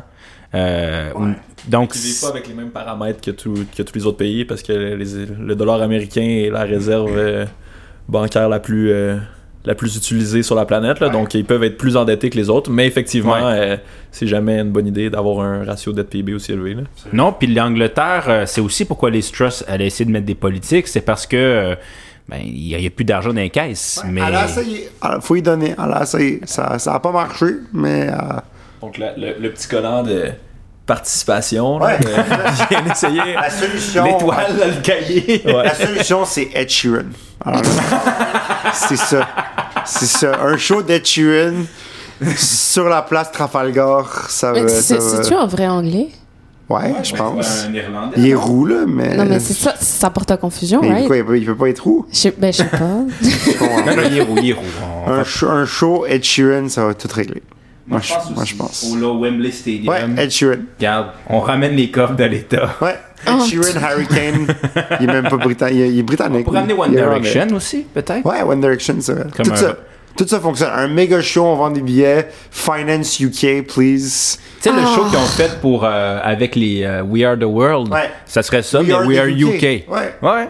Ah ouais. On oublie l'Ukraine deux minutes, on va au UK. Mais pourquoi on a encore de la compassion pour les UK, franchement? Mais je- C'est quoi cette rivalité franco là, c'est ça. Angleterre, là? Non, non, mais Tu c'est viens comme... du sud-ouest? Fini Napoléon, là, il est parti, là. On, oui, on en revient, là, Napoléon. là. Ça fait Euh, 200 ans, là. Come on, là, c'est c'est plus encore vos cousins, là. Ouais. Ben, quoi, que... En tout cas, c'est bien, c'est bien pas ce qui se passe pour eux, mais il y avait juste à pas sortir du Brexit, je peux pas dire. C'est, c'est, c'est ça. Ouais, ben, c'est peut-être une leçon aussi à tirer aux autres pays européens qui y pensaient, hein, parce que finalement, c'est pas une recette miracle. Comme quoi, quand on est dans des alliances euh, ultranationales, on est pogné. Ouais, mais on est pognés, mais. Ouais, mais c'est- on- ils- ceux qui sont pognés ont l'air contents que ceux qui s'en sortent. Ah, ça, toxiques, hein. C'est les relations toxiques. Cette semaine, hein, Euh, en parlant de- d'élections, euh, troisième sujet, l'élection de Lula au Brésil. Ouais. Encore un monsieur qui aurait peut-être dû partir à la retraite. sérieux, c'est quoi la, la mode des vieux schnocks dans les. Ce que j'ai à dire là-dessus, c'est plus à quel point j'ai Bolsonaro que l'autre gars qui est arrivé. Parce que j'ai pas grand-chose à dire sur Lula, à part que cool pour la gauche, mais j'ai Bolsonaro, puis je suis content qu'il soit parti. Parce que Ouais, puis non, mais c'est c'est ça. Je pense que c'est c'est, euh, le, le, le moins pire est arrivé là. Donc, euh, je pense que c'est bien aussi qu'il n'y ait pas eu trop de contestation au niveau de l'élection aussi. Là. Tout le Ouais. monde avait peur un petit peu que ce que Bolsonaro allait faire. Ce que j'ai appris de, récemment, c'est que Bolsonaro était malade. euh, donc dans les jours suivant l'élection et puis possiblement qu'il était incontinent dans les dans les euh, dans les jours qui ont suivi. Donc peut-être qu'on a empêché un coup d'État grâce à au- un homme qui avait peur de se chier dans les culottes Génial. devant tout le monde. Génial. Donc-. La peur de- de- d'être embarrassé en public a, a sauvé euh, J'aurais la quasiment, aimé, nation. j'aurais quasiment aimé que ça arrive. que le coup d'État commence, qu'il arrive au palais présidentiel, il fait c'est à moi à ça, puis dessus. C'est génial. C'est comme le Je- de Brésil arrêté dans la marde. Ouais, j'aurais adoré, j'aurais adoré pour ça aurait été génial. Ça, c'est pas de l'info, là. mais, Mais c'est vrai, c'est un fun fact. ça, c'est paparazzi. hey man, il a pris du laxatif. Euh, mais est-ce que c'est c'est c'est un adieu à Bolsonaro ou c'est un au revoir à votre Il peut avis toujours venir. Je sais pas, comment- je sais pas Ben, comment, Lula je est sais pas, je- sais pas comment ça marche la constitution brésilienne. Dans le limite de mandat, mais euh, tu sais, euh, si- si- c'était. Il s'en allait pour changer toute la constitution anyway. Ah ouais. Ouais, non, non, probablement qu'il va, qu'il va essayer de faire un retour en force. Mais justement, là, peut-être euh, pour Lula, en espérant que, que dans le laps de temps qu'il va être au pouvoir, qu'il soit capable de montrer peut-être les avantages d'une, euh, d'un gouvernement plus euh, raisonnable et euh, qui euh, protège l'environnement. euh, donc, en espérant que les gens soient capables de voir le changement, les avantages que ça apporte, peut-être un petit peu plus de confiance pour les investisseurs étrangers qui veulent euh, justement, qui peuvent améliorer les, les conditions pour, euh, pour les gens au Brésil. là. je pense que ça peut être. euh, ça me semble euh, bénéfique. Et puis, ce qui est quand même drôle, c'est qu'un un- un- quelqu'un de la gauche qui, qui attire les investissements étrangers. Donc, euh, le, le- le shift vers le, le socialisme se fait, se fait partout. là. Est-ce donc, qu'il est-ce qu'il y a- est-ce qu'il y a un potentiel successeur si jamais il, il genre. il- Bolsonaro? Non, euh, Lula? Tu sais, il est vieux. Je- fait ben, J'espère Mettons qu'il meurt ou je sais pas, qu'ils il- ils ont collé la a bien fait, non? Elle est pas en prison, elle? C'est ça, j'ai dit, elle a bien fait. Ça, je vous avoue que ma connaissance de la politique brésilienne se limite à Jair Bolsonaro. Fait que comme je, je sais pas. Jair. Jair, ouais. fait que je sais pas quoi dire d'autre à part ça, mais.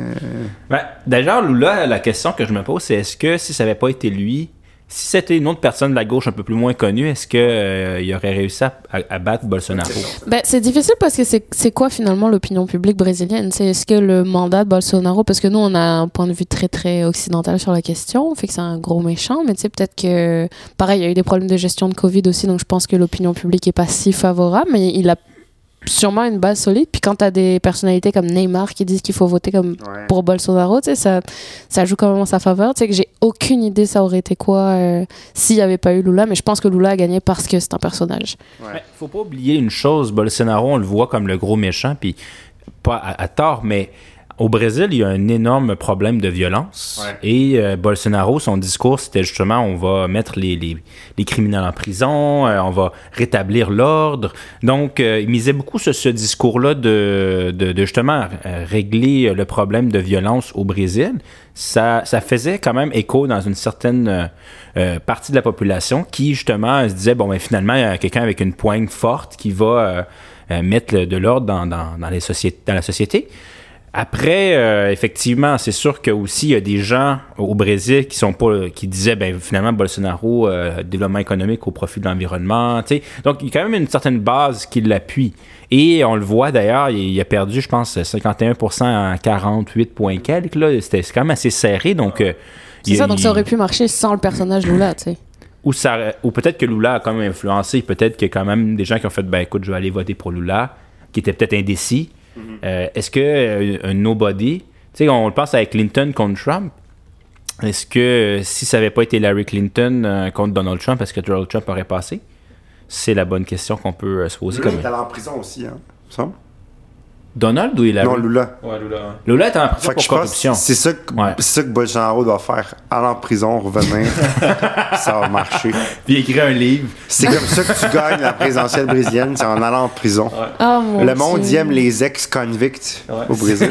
Mais je trouve que ça, ça souligne un peu des fois le, le, le problème de, de la gauche qui vont parfois essayer de, de répondre à des, des, des enjeux sociaux que certaines personnes vont trouver moins importants. Ouais. Puis, euh, tu sais, comme la sécurité, ce genre de choses-là. Puis là, la droite va s'accaparer ces euh, sujets-là et puis dire comme... euh, euh, tu sais, par exemple, aux États-Unis, ce sera l'immigration. Ben là, là l'immigration, puis tu sais, protéger nos frontières, c'est rendu un sujet qui est, qui, qui est accaparé par les républicains.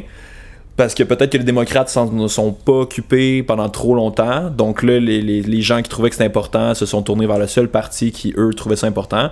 Même si c'est un sujet qui a besoin de nuances, tout ça, ben, des fois, j'ai l'impression que la gauche, en ne parlant même pas de ces sujets-là, ben, va se mettre à dos une partie de la population, alors que peut-être qu'ils devraient justement plus en parler puis essayer de, de- rejoindre les électeurs où est-ce qu'ils sont au lieu de dire non non d'être anti-immigration c'est pas bon ben effectivement mais faut que tu le convainques faut que tu faut que tu y en parles puis c'est pas en évitant le sujet que, que tu vas régler le problème.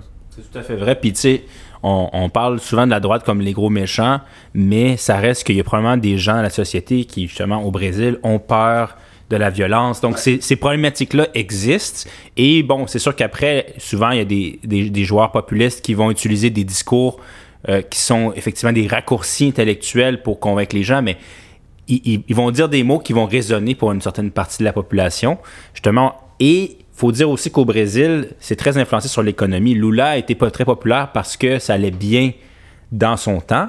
Euh, là, avec Bolsonaro, avec la, la, la crise de la pandémie, il a été très impopulaire justement pour sa gestion de la crise. Donc, il a perdu de la popularité. S'il n'y avait pas eu la crise de la pandémie, est-ce que Bolsonaro aurait une meilleure cote? C'est ça aussi qu'il faut se poser. Parce que ça se peut peut-être. Tu sais, on le voit comme le gros méchant Bolsonaro, mais il- peut-être qu'au au niveau des Brésiliens, c'est pas le cas. Nous, on a vécu la pandémie aussi dans un contexte qui était qui était tellement meilleur, dans le sens qu'on avait un système de santé qui était loin d'être parfait, mais qui, qui était là, donc euh, qu'on pouvait se payer, tout ça. là. donc j'imagine pas euh, dans les pays euh, euh, dans les pays plus pauvres euh, où est-ce qu'avoir un, un médecin euh, dans un temps normal, c'est encore plus compliqué. euh, Vivre une pandémie m- mondiale, ouais, Ça se fait, ça. Moi, j'ai mon petite famille qui a pris sa retraite, puis je suis quand même pas inquiet de, de, de pouvoir avoir des soins. Non.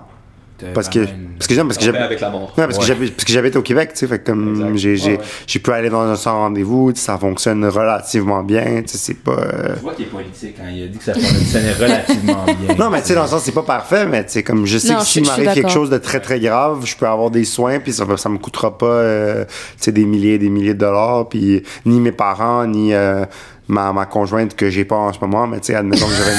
Non, mais je dis ma conjointe, après je me rends mais je veux dire, On lance un appel. mais je peux peut-être profiter de cette tribune. Non, non, mais je veux dire, tu sais, ma future conjointe, peu importe, tu sais, que, que j'ai pas, mais comme tout ça, genre, ces gens-là n'auront pas à souffrir de mes, du fait que je me ramasse à l'hôpital, tu sais, dans le sens que on vit dans un pays où je peux me permettre mes soins, puis grâce au grand-père fun fact de Kiefer Sutherland, je sais pas si vous saviez ça, c'est un petit fun fact, le Tommy Douglas, le gars qui a fondé euh, le système de healthcare au Canada, qui était premier ministre de Saskatchewan, c'est le grand-père de Kiefer Sutherland qui joue dans 24. Ah ouais. Fait que c'est c'est un fun fact que je vous apprends aujourd'hui. C'est Ouais, ouais. ouais. ouais. c'est un des plus grands premiers ministres provinciaux de l'histoire du Canada. Merci aux Douglas. hommes blancs riches. C'est vraiment. Ouais. euh, Le Yes. C- Non, c'était c'était le NPD. C'était le CCF. C'était le. C'est c'est un parti socialiste. Merci aux hommes blancs riches Ouais. de gauche. Mais Premier ministre de Saskatchewan. je fondé, prends pas les doléances, les, les, voyons c'est quoi le mot? Je ne prends pas les doléances de la gauche là. Fait que cet homme-là nous a donné. Cet homme-là nous a donné le healthcare et Kiefer Sutherland. Donc, double contribution à la société. Bravo. On sait laquelle est plus importante que, que l'autre, évidemment. Clairement, Sutherland. Kiefer Sutherland, voilà. Voilà. Je parle plus du Brésil, mais c'est. C'est beau. Ça pour beau. dire, le système de santé ici est mieux qu'au Brésil en termes de sûrement de, de coûts, pis tu sais, de, l'accessibilité puis tout. Fait que ce que, ce que, ce que Jeff il dit, c'est très vrai qu'on sait pas comment les Brésiliens l'ont vécu à l'intérieur. Mhm. Il faut dire une chose aussi, les, euh, les pays du Sud, euh, la, la violence est structurelle et la, les inégalités sociales sont structurelles. Donc, que ce soit gauche ou droite, euh, tu sais, ça- c'est pas un président qui va changer quoi que ce soit à, à la Je situation. pense qu'on place trop d'espoir en genre la personne, Oui. ah, ce président-là. Puis moi, je je compte en général, euh, tu sais, mettons quand même aux États-Unis, là, là, désolé, je vais te choquer un peu, mais Bernie Sanders, là, tu sais, le monde disait, ah, Bernie Sanders, c'est le sauveur. Non, mais tu sais, c'est le sauveur, il va tout changer. Non, comme, non. je suis désolé, tu sais, c'est un, c'est un vieux monsieur bien sympathique, qui a des belles idées, pis tout, tu sais, euh, c'est le genre de choses qu'on a besoin, comme tu sais, des idées, mais il va devenir président, là, puis il va réaliser rapidement que, genre, c'est pas ce qu'il pensait être président, puis tu sais, Non, il y a- il y a ouais. toutes les réalités du système, de genre, ah, shit, j'ai des fonctionnaires qui, genre, me, me poussent pour faire ci, puis j'ai, j'ai tel parti qui veut me rencontrer, puis j'ai tel lobby qui la porte de la Maison-Blanche, puis tout, ça marche. Puis tu peux pas refuser de rencontrer tous les lobbies, parce qu'à un moment donné, tu as besoin d'un peu de crédibilité publique, puis de, de, de l'organisme qui te back, puis de tout ça, puis si c'est pas les lobbies du gun qui te back, c'est les lobbies, genre, tu sais, il y a des lobbies de gauche aussi, là, qui sont pas, qui sont pas, tu sais, Greenpeace, c'est bien ce qu'ils font, mais ils ont aussi des choses un peu, tu sais, euh, objectif, des objectifs politiques, c'est ça, tu sais, donc c'est- pas nécessairement toujours facile de balancer le pour et le contre, de, de, de qui tu back. Des fois, tu fais affaire avec un organisme, puis finalement, tu réalises que finalement, c'était pas qui tu pensais, ou qu'il y avait un gars qui est dans l'organisme qui est bien raciste, puis tu le savais pas, puis tu leur as donné de l'argent, tu sais. Donc, toutes ces choses-là peuvent arriver. Fait que peu importe qui est président, gérer un gouvernement, gérer une ville, gérer une province, c'est pas facile. puis, puis ouais. le monde, je pense que la population réalise pas assez ça, tu sais. Quand le monde, ils vont dire, ah, c'est de la faute à Trudeau, c'est de la faute à Trump, c'est de la faute à, à, tu sais, c'est, oui, ok, mais genre, c'est plus complexe que ça, tu sais, il y, a des- il y a des couches plus complexes que ça. Des fois, ça prend euh, des femmes et des hommes qui vont porter les idées, qui ça. vont, euh, qui vont les.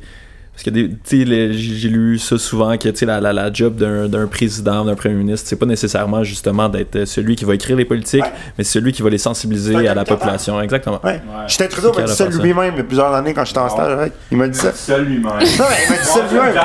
Il m'a expliqué. J'avais comme 21 ans, j'ai 22 ans, j'ai expliqué sa job. Il m'a dit, moi, je suis un communicateur. Tu sais, je, représente le gouvernement, on élabore des choses, puis après, moi, je les explique à la population. Je leur explique pourquoi on fait ça. Tu sais, je essaie de convaincre les gens, je, je, je rallie les gens. Mais c'est pas euh, lui tout seul dans son bureau euh, sur Ottawa, fait la porte fermée, qui dit, j'ai fini ma loi, amenez-moi ça à l'impression, puis tu sais, euh, let's go, on passe ça. là. C'est ça, il y a des fonctionnaires, il y a du monde qui travaille, il y a- des gens. Il y a des fonctionnaires et des gens qui travaillent.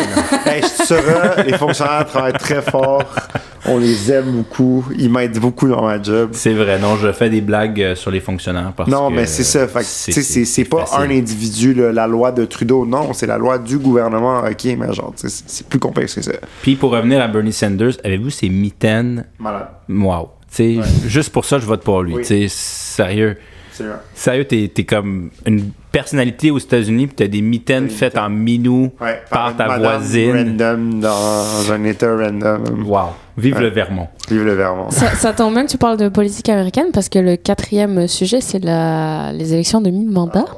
Oh, là, What a- happened? a. C'est qu'on a à dire. Beaucoup d'affaires.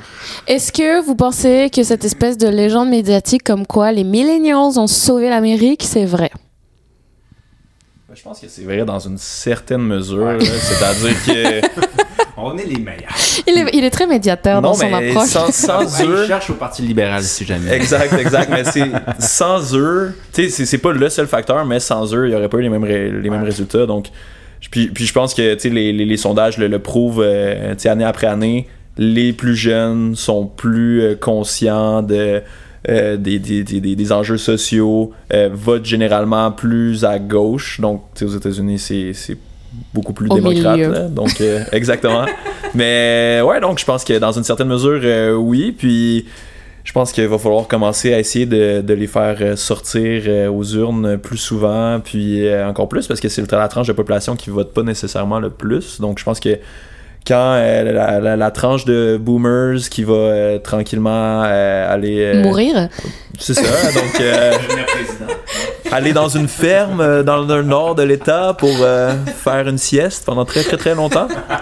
Euh, donc non, mais je pense qu'en intéressant les jeunes à la politique, je pense que on, on- on va être capable de faire peut-être changer les choses, surtout aux États-Unis. Donc euh, j'ai c'est c'est difficile de- de- de- d'essayer de, trouver des points positifs pour les républicains là, donc euh, ouais non j'ai j'ai hâte j'ai espoir euh, Il n'y a pas juste des républicains euh, extrêmes, hein. il y a quand même des républicains modérés euh, qui ont essayé de contenir un peu l'élan Donald. tu sais, on peut penser à John McCain, euh, on peut penser à Lindsey Graham. euh. donc, tu sais, je trouve que aussi, moi, je, je- je suis assez centriste, là, mais je trouve que des fois, on a tendance à, hum, à voir la droite comme étant très négative. Ouais. Mais au final, tu sais, faut, faut mélanger, faut pas mélanger l'extrême de. et y a la- là, il y a la, justement la théorie du fer à cheval, comme quoi les extrêmes sont plus pareils qu'on le pense. Donc, les extrêmes gauche, extrême droite sont tous les deux dans un élan to- to- totalitaire Totalitaire, ouais. et, euh, et extrême. Donc, faut pas, euh, faut, faut, faut, faut, pas oublier, mais en même temps, faut se dire, c'est que la, la démographie, pyramide des âges, ben là, les, les milléniaux prennent de plus en plus de place et les gens d'âge mûr, bon, de plus en plus vont avoir Pourrir. moins. J'allais dire disparaître, mais je pense pas le mot que je cherchais. Mais ils vont commencer à prendre moins de place sur la place. Donc, je pense que euh, oui, clairement, les millennials ont, ont leur mot à dire. Puis euh, sur un GIF, on va aller voter. Tu sais, on va. hum, Je pense qu'il y a quelque chose aussi qu'il faut re- relativiser aux États-Unis. là. C'est- Oui, c'est bien d'être euh, d'être centriste, d'être balancé dans nos points de vue, tout ça, mais j'ai vu que j'ai lu une étude qui disait qu'il y a beaucoup moins de, euh, de démocrates plus à droite Ouais. qu'avant et il y a beaucoup moins de républicains plus à gauche. Donc le, le overlap entre les républicains et le démocrate, il y a 20 ans, il y en avait beaucoup, mais il y en a, il y en a presque plus. Puis là, on peut se dire, euh, si on écoute euh, Elon Musk, euh, que c'est la gauche qui est rendue trop woke, et puis la droite a toujours resté pareil, mais les études empiriques démontrent que c'est l'inverse, en fait. C'est que c'est les gens à droite qui sont de plus en plus à droite, Ouais. alors que la gauche est restée sensiblement au même endroit. À la limite, c'est un peu déplacé vers la droite. Donc, s'il y a un, un écart qui se creuse autant, ben c'est peut-être pas nécessairement à cause de la gauche. Donc, euh, En même temps, est-ce qu'on n'est pas. Est-ce qu'on diabolise pas souvent la droite? Plus que la gauche? Ouais, mais, mais Ça aux- dépend qui, quand. mais aux États, là, où, ouais. Ce pays-là, il, est- malade, là. Non, mais ça va pas bien. là, tu sais. ça va pas sais, je, je- dis pas euh, la population en général, mais le, le- le système, il va pas bien. Là. Il comme j'ai de la misère à trouver quelque chose qui va. À chaque fois que je vois une nouvelle dans ce pays-là, c'est déprimant. Là, comme c'est, c'est, il y a rien qui fonctionne. Leur, sant- leur système de santé, il fonctionne pas. Puis justement, Joe Biden, il essaie de faire des affaires, man, comme pourrait, comme good for him. Là, genre, il- le, le, le, plan climat, que- tu sais, puis on dirait qu'il y a rien qui est jamais assez. Là, comme il pardonne quelques quelques dettes étudiantes, sont, tout le monde sont comme pourquoi tu pardonnes pas toutes? Ok, mais comme on peut-tu au moins se dire qu'il y a un président qui est content qu'on pardonne des, qu'on- des dettes étudiantes. Tu sais, euh, le gars il demande dit pas au monde de manger du de boire du lisol, puis genre tabarnak là, genre on, on est rendu, on est parti de loin. là, ils partent de loin. Il y, a Ouais. beaucoup- il y a- il y a tellement de choses à régler que. Ouais, euh, comme commencer par bâtir un pays qui fonctionne, là, genre. non, non, mais c'est fou, là, genre, on parle des milléniaux, mais Stacey Abrams, elle a perdu, euh, Beto O'Rourke a perdu, tu sais, je veux dire, c'est du monde qui, qui sont les leaders de leur génération, qui ont, ce monde-là, ils se font pas élire, là, ça reste euh, vieux monsieur blanc, euh, tu sais, de, de je sais pas trop combien d'années. Tu sais, personnellement, Nancy Pelosi, là, je suis content qu'elle soit plus leader, là, quand à un moment donné, il était C'est vrai, ça- elle est où, Nancy? Ben, je pense qu'elle a démissionné, ou je sais pas. Ah, dans une villa en Floride. c'est triste ce qui s'est passé avec son mari, puis ça devait pas arriver. Ben, il s'est fait attaquer chez eux, là. Son mari s'est fait attaquer chez eux. Avec un ok. marteau. Avec un marteau. Ouais, c'est fucked up, là, tu sais, mais c'est fucked up, là, que euh, quelqu'un qui s'attaque au- à une vieille madame, tu sais, qui, qui était pas là, puis là, c'est son mari, finalement. Tu sais, mais je la tiens pas dans mon cœur politiquement, mais je veux dire, tu sais, je veux pas qu'il arrive quelque chose, évidemment, là, mais, mais ce que je veux dire, c'est que comme il est temps que ce monde-là, il fasse comme, ouais, il est peut-être temps que, tu sais, Joe Biden, il va pas se représenter, là, dans. dans Ben, j'espère, Chris. Ah, tu sais, à un euh, moment donné- Ben, ce matin, Mortel, ce matin, je disais que la- la- le clan démocrate est en train de organiser sa campagne électorale. Puis la- la- la- le seul point qui reste à clarifier, c'est que lui dise officiellement oui. Ouais, puis là, il y a l'autre esti- de la Floride, là. Es-tu capable de dire oui? L'autre gars de la Floride, là, de Santis, là, qui est genre, ah, c'est, man. Ben lui, c'est le prochain, hein? Ah, c'est l'étoile montante du Ah, Parti républicain, Ron. Je sais, c'est. Yeah. Puis je vois pas les étoiles démocrates, tu sais. euh, Ocasio-Cortez, là, elle est bien fine, là, puis elle, elle fait bien sa job, mais elle se fera pas élire présidente, là. Malheureusement pour elle, c'est une femme latina, donc oublie ça, tu sais. C'est- comme trois Oub- prises. là. oublie ça, là. Tu sais, Barack Obama, ça a été assez difficile de même, puis tu sais, il, est- il est honnêtement pas si noir que ça quand il parle, tu sais, dans le sens que. comme- Kamala Harris? Kamala, ouais, mais Kamala Harris, là. Est-ce que tu- est-ce quand la dernière fois que- quand la dernière fois que tu l'as vu, honnêtement, là? C'est quand la fois que quelqu'un l'a vu. Non, mais tu sais, genre. Did it, Joe? Non, non, mais c'est ça, tu sais, comme. Il faut, il faut à un moment donné qu'il se. Tu sais, qu'il qu'il faut falloir que les démocrates, ils se donnent un peu de. Un élan, tu sais, je sais pas, organiser des, des, des rassemblements, faites des town halls, aller voir le monde, aller. Je sais pas, moi, faites là, à Trudeau, là, tu sais, genre, aller voir les town halls, puis euh, les manches relevées, puis répondre aux questions, tu sais. Ça va prendre ça. On va être là pour les Américains, les Américains. Non, mais ça va prendre ça parce que sinon, euh, pour vrai, je vois pas ce qui se passe. là. Les, les démocrates sont, les républicains sont organisés. euh, On les l'ont échappé belle, là, faut le dire. là. Je sais pas. C'est parce que Trump, euh, il a tellement dit de niaiseries depuis qu'il est plus président que le monde ont fait comme ouais, je veux peut-être pas être associé à ce gars-là. Je vais voter démocrate ou je vais juste pas voter ou je vais voter indépendant juste pour comme.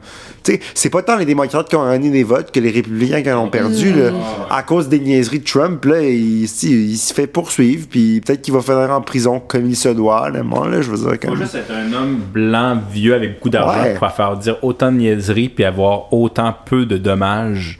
Sérieux, c'est incroyable. C'est déprimant, ce pays-là. Mais moi, je vais, je vais, je vais aller avec le, le- le- Moi, j'espère que Donald Trump se représente.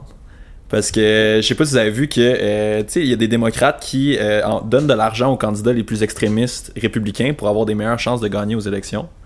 Donc, c'est un gros gamble, mais entre, entre un Donald Trump qui perd les élections ou un Ron DeSantis qui est moins pire peut-être parce qu'il est pas antidémocratique, là, il y a beaucoup de défauts, mais il au moins Ouais. il reconnaît les élections. là.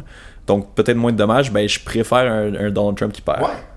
Tu veux dire, mais ouais, mais s'il gagne. Mais contre Je pense pas à ça, moi. contre C'est ça, hein. Il faut. Ouais. contre qui? Kamala Harris, non. Biden, non. Il va gagner. C'est ça. Ocasio-Cortez, non. Qui? C'est ça l'affaire. c'est Ilan Omar, non. c'est un jeu dangereux parce que tu te dis, je vais mettre le gars le plus extrême de l'autre côté. Puis c'est ça que les démocrates ont fait. Ils ont payé des campagnes de gens extrêmes des républicains pour en disant, ben, le monde va dire, je ne voterai jamais pour lui, je vais voter pour les démocrates. Mais si tu, tu élis l'extrémiste, après, euh, les idées vont être encore plus extrêmes. Donc c'est un jeu qui est Moi, très je pense- dangereux. Moi, je pense que le seul espoir que les démocrates ont, puis elle a dit qu'elle voulait pas, c'est Michelle Obama. Ben honnêtement, là, je vois pas. pas. Je sais, mais comme je pense que quelqu'un va aller cogner à la porte, va faire comme s'il te plaît, on n'a pas le choix. Comme ton, ton mari pourrait se représenter, mais il a pas le droit, malheureusement. C'est ça. la- Parce que Barack Obama, il revient demain, il gagne. Là. Comme, le, le monde, il l'aime encore assez, puis. Mais, mais c'est ça, tu sais. Mais Michelle, elle pourrait, là. Tu sais, si quelqu'un fait comme, plaît. Tu sais, au pire, c'est elle la présidente, puis Barack Obama, il est là, dans la Maison-Blanche, puis fait comme, yo, fais ça, fais ça, puis comme, tu sais, ça va être genre. Non, mais tu sais, au pire, si elle veut pas être présidente, si elle veut juste être présidente en titre. Ça me paraît très démocratique. Non, ouais. mais si elle veut juste être présidente en titre, tu sais, elle va se faire conseiller par son Oh, mari, c'est correct. Non, mais tu Il y, sais, a des, il y a des candidats à l'investiture démocrate euh, pendant que Joe Biden était là qui avaient bien, bien, bien de l'allure. là. Il y en a plein là, qui, qui avaient bien de l'allure. genre Buttigieg, mais. Ouais, euh, Buttigieg qui est... C'est-tu son Buttigieg ou Buttigieg ou Oui, Buttigieg? c'est Ah, c'est vrai qu'on l'a, on l'a vu, mais pas longtemps. Il a lui. gagné un prix à Montréal, c'est même quand il est venu. Oh. À l'OACI. Ce gars-là, Il a il, gagné un- il, il a gagné un comme prix pour les droits 38 LGBT, ans, puis il parle Puis il a 12 gagné un prix, langues, euh, il est dans ouais. l'armée, il est LGBT. Mais encore comme- une fois, il est très corporate gay. democrat aussi, comme. Comme. Mais c'est un token aussi, là, ouais, c'est ça. Ah, un homme gay. ses, interventions à Fox News quand il, il- il répond aux questions des journalistes, mais il. Tu sais, des questions euh, loadées, là, comme on dit, là, mais qui est capable de défaire le- l'argument sous-jacent à la question avec tellement de classe. Puis je trouve ça très cool qu'il est capable Ouais. d'aller sur le terrain des républicains, Ouais. dans un endroit hostile, dans une salle de nouvelles hostile, puis il est capable avec autant de calme, autant d'aplomb aller les défaire, là, ça m'impressionne beaucoup. C'est fort. Ce gars-là est très fort, mais il est vanille, là. Tu sais, je veux dire. sinon, quelqu'un hors du milieu politique, tu sais, genre un. Oh non. Mais pourquoi pas? Un Donald Trump de gauche. Non, mais comme un gars qui sait de quoi il parle, là, genre, je sais pas moi, euh, John Stewart, man, let's Euh, go. Elon Musk. Elon Musk Yo, qui John est... Stewart for president. Elon Musk, John, Stu- John. Stewart, Trevor Noah, euh, let's go, man. Trevor Noah, il Pour fait vrai, des I. I don't care. Pas né aux États-Unis. C'est vrai. Non, c'est vrai. Euh, John Il va avoir Stewart. raison, John Stewart Donald. for president, let's go. Why not? Moi, je l'ai dit ici, John Pourquoi Stewart. pas Morgan Freeman?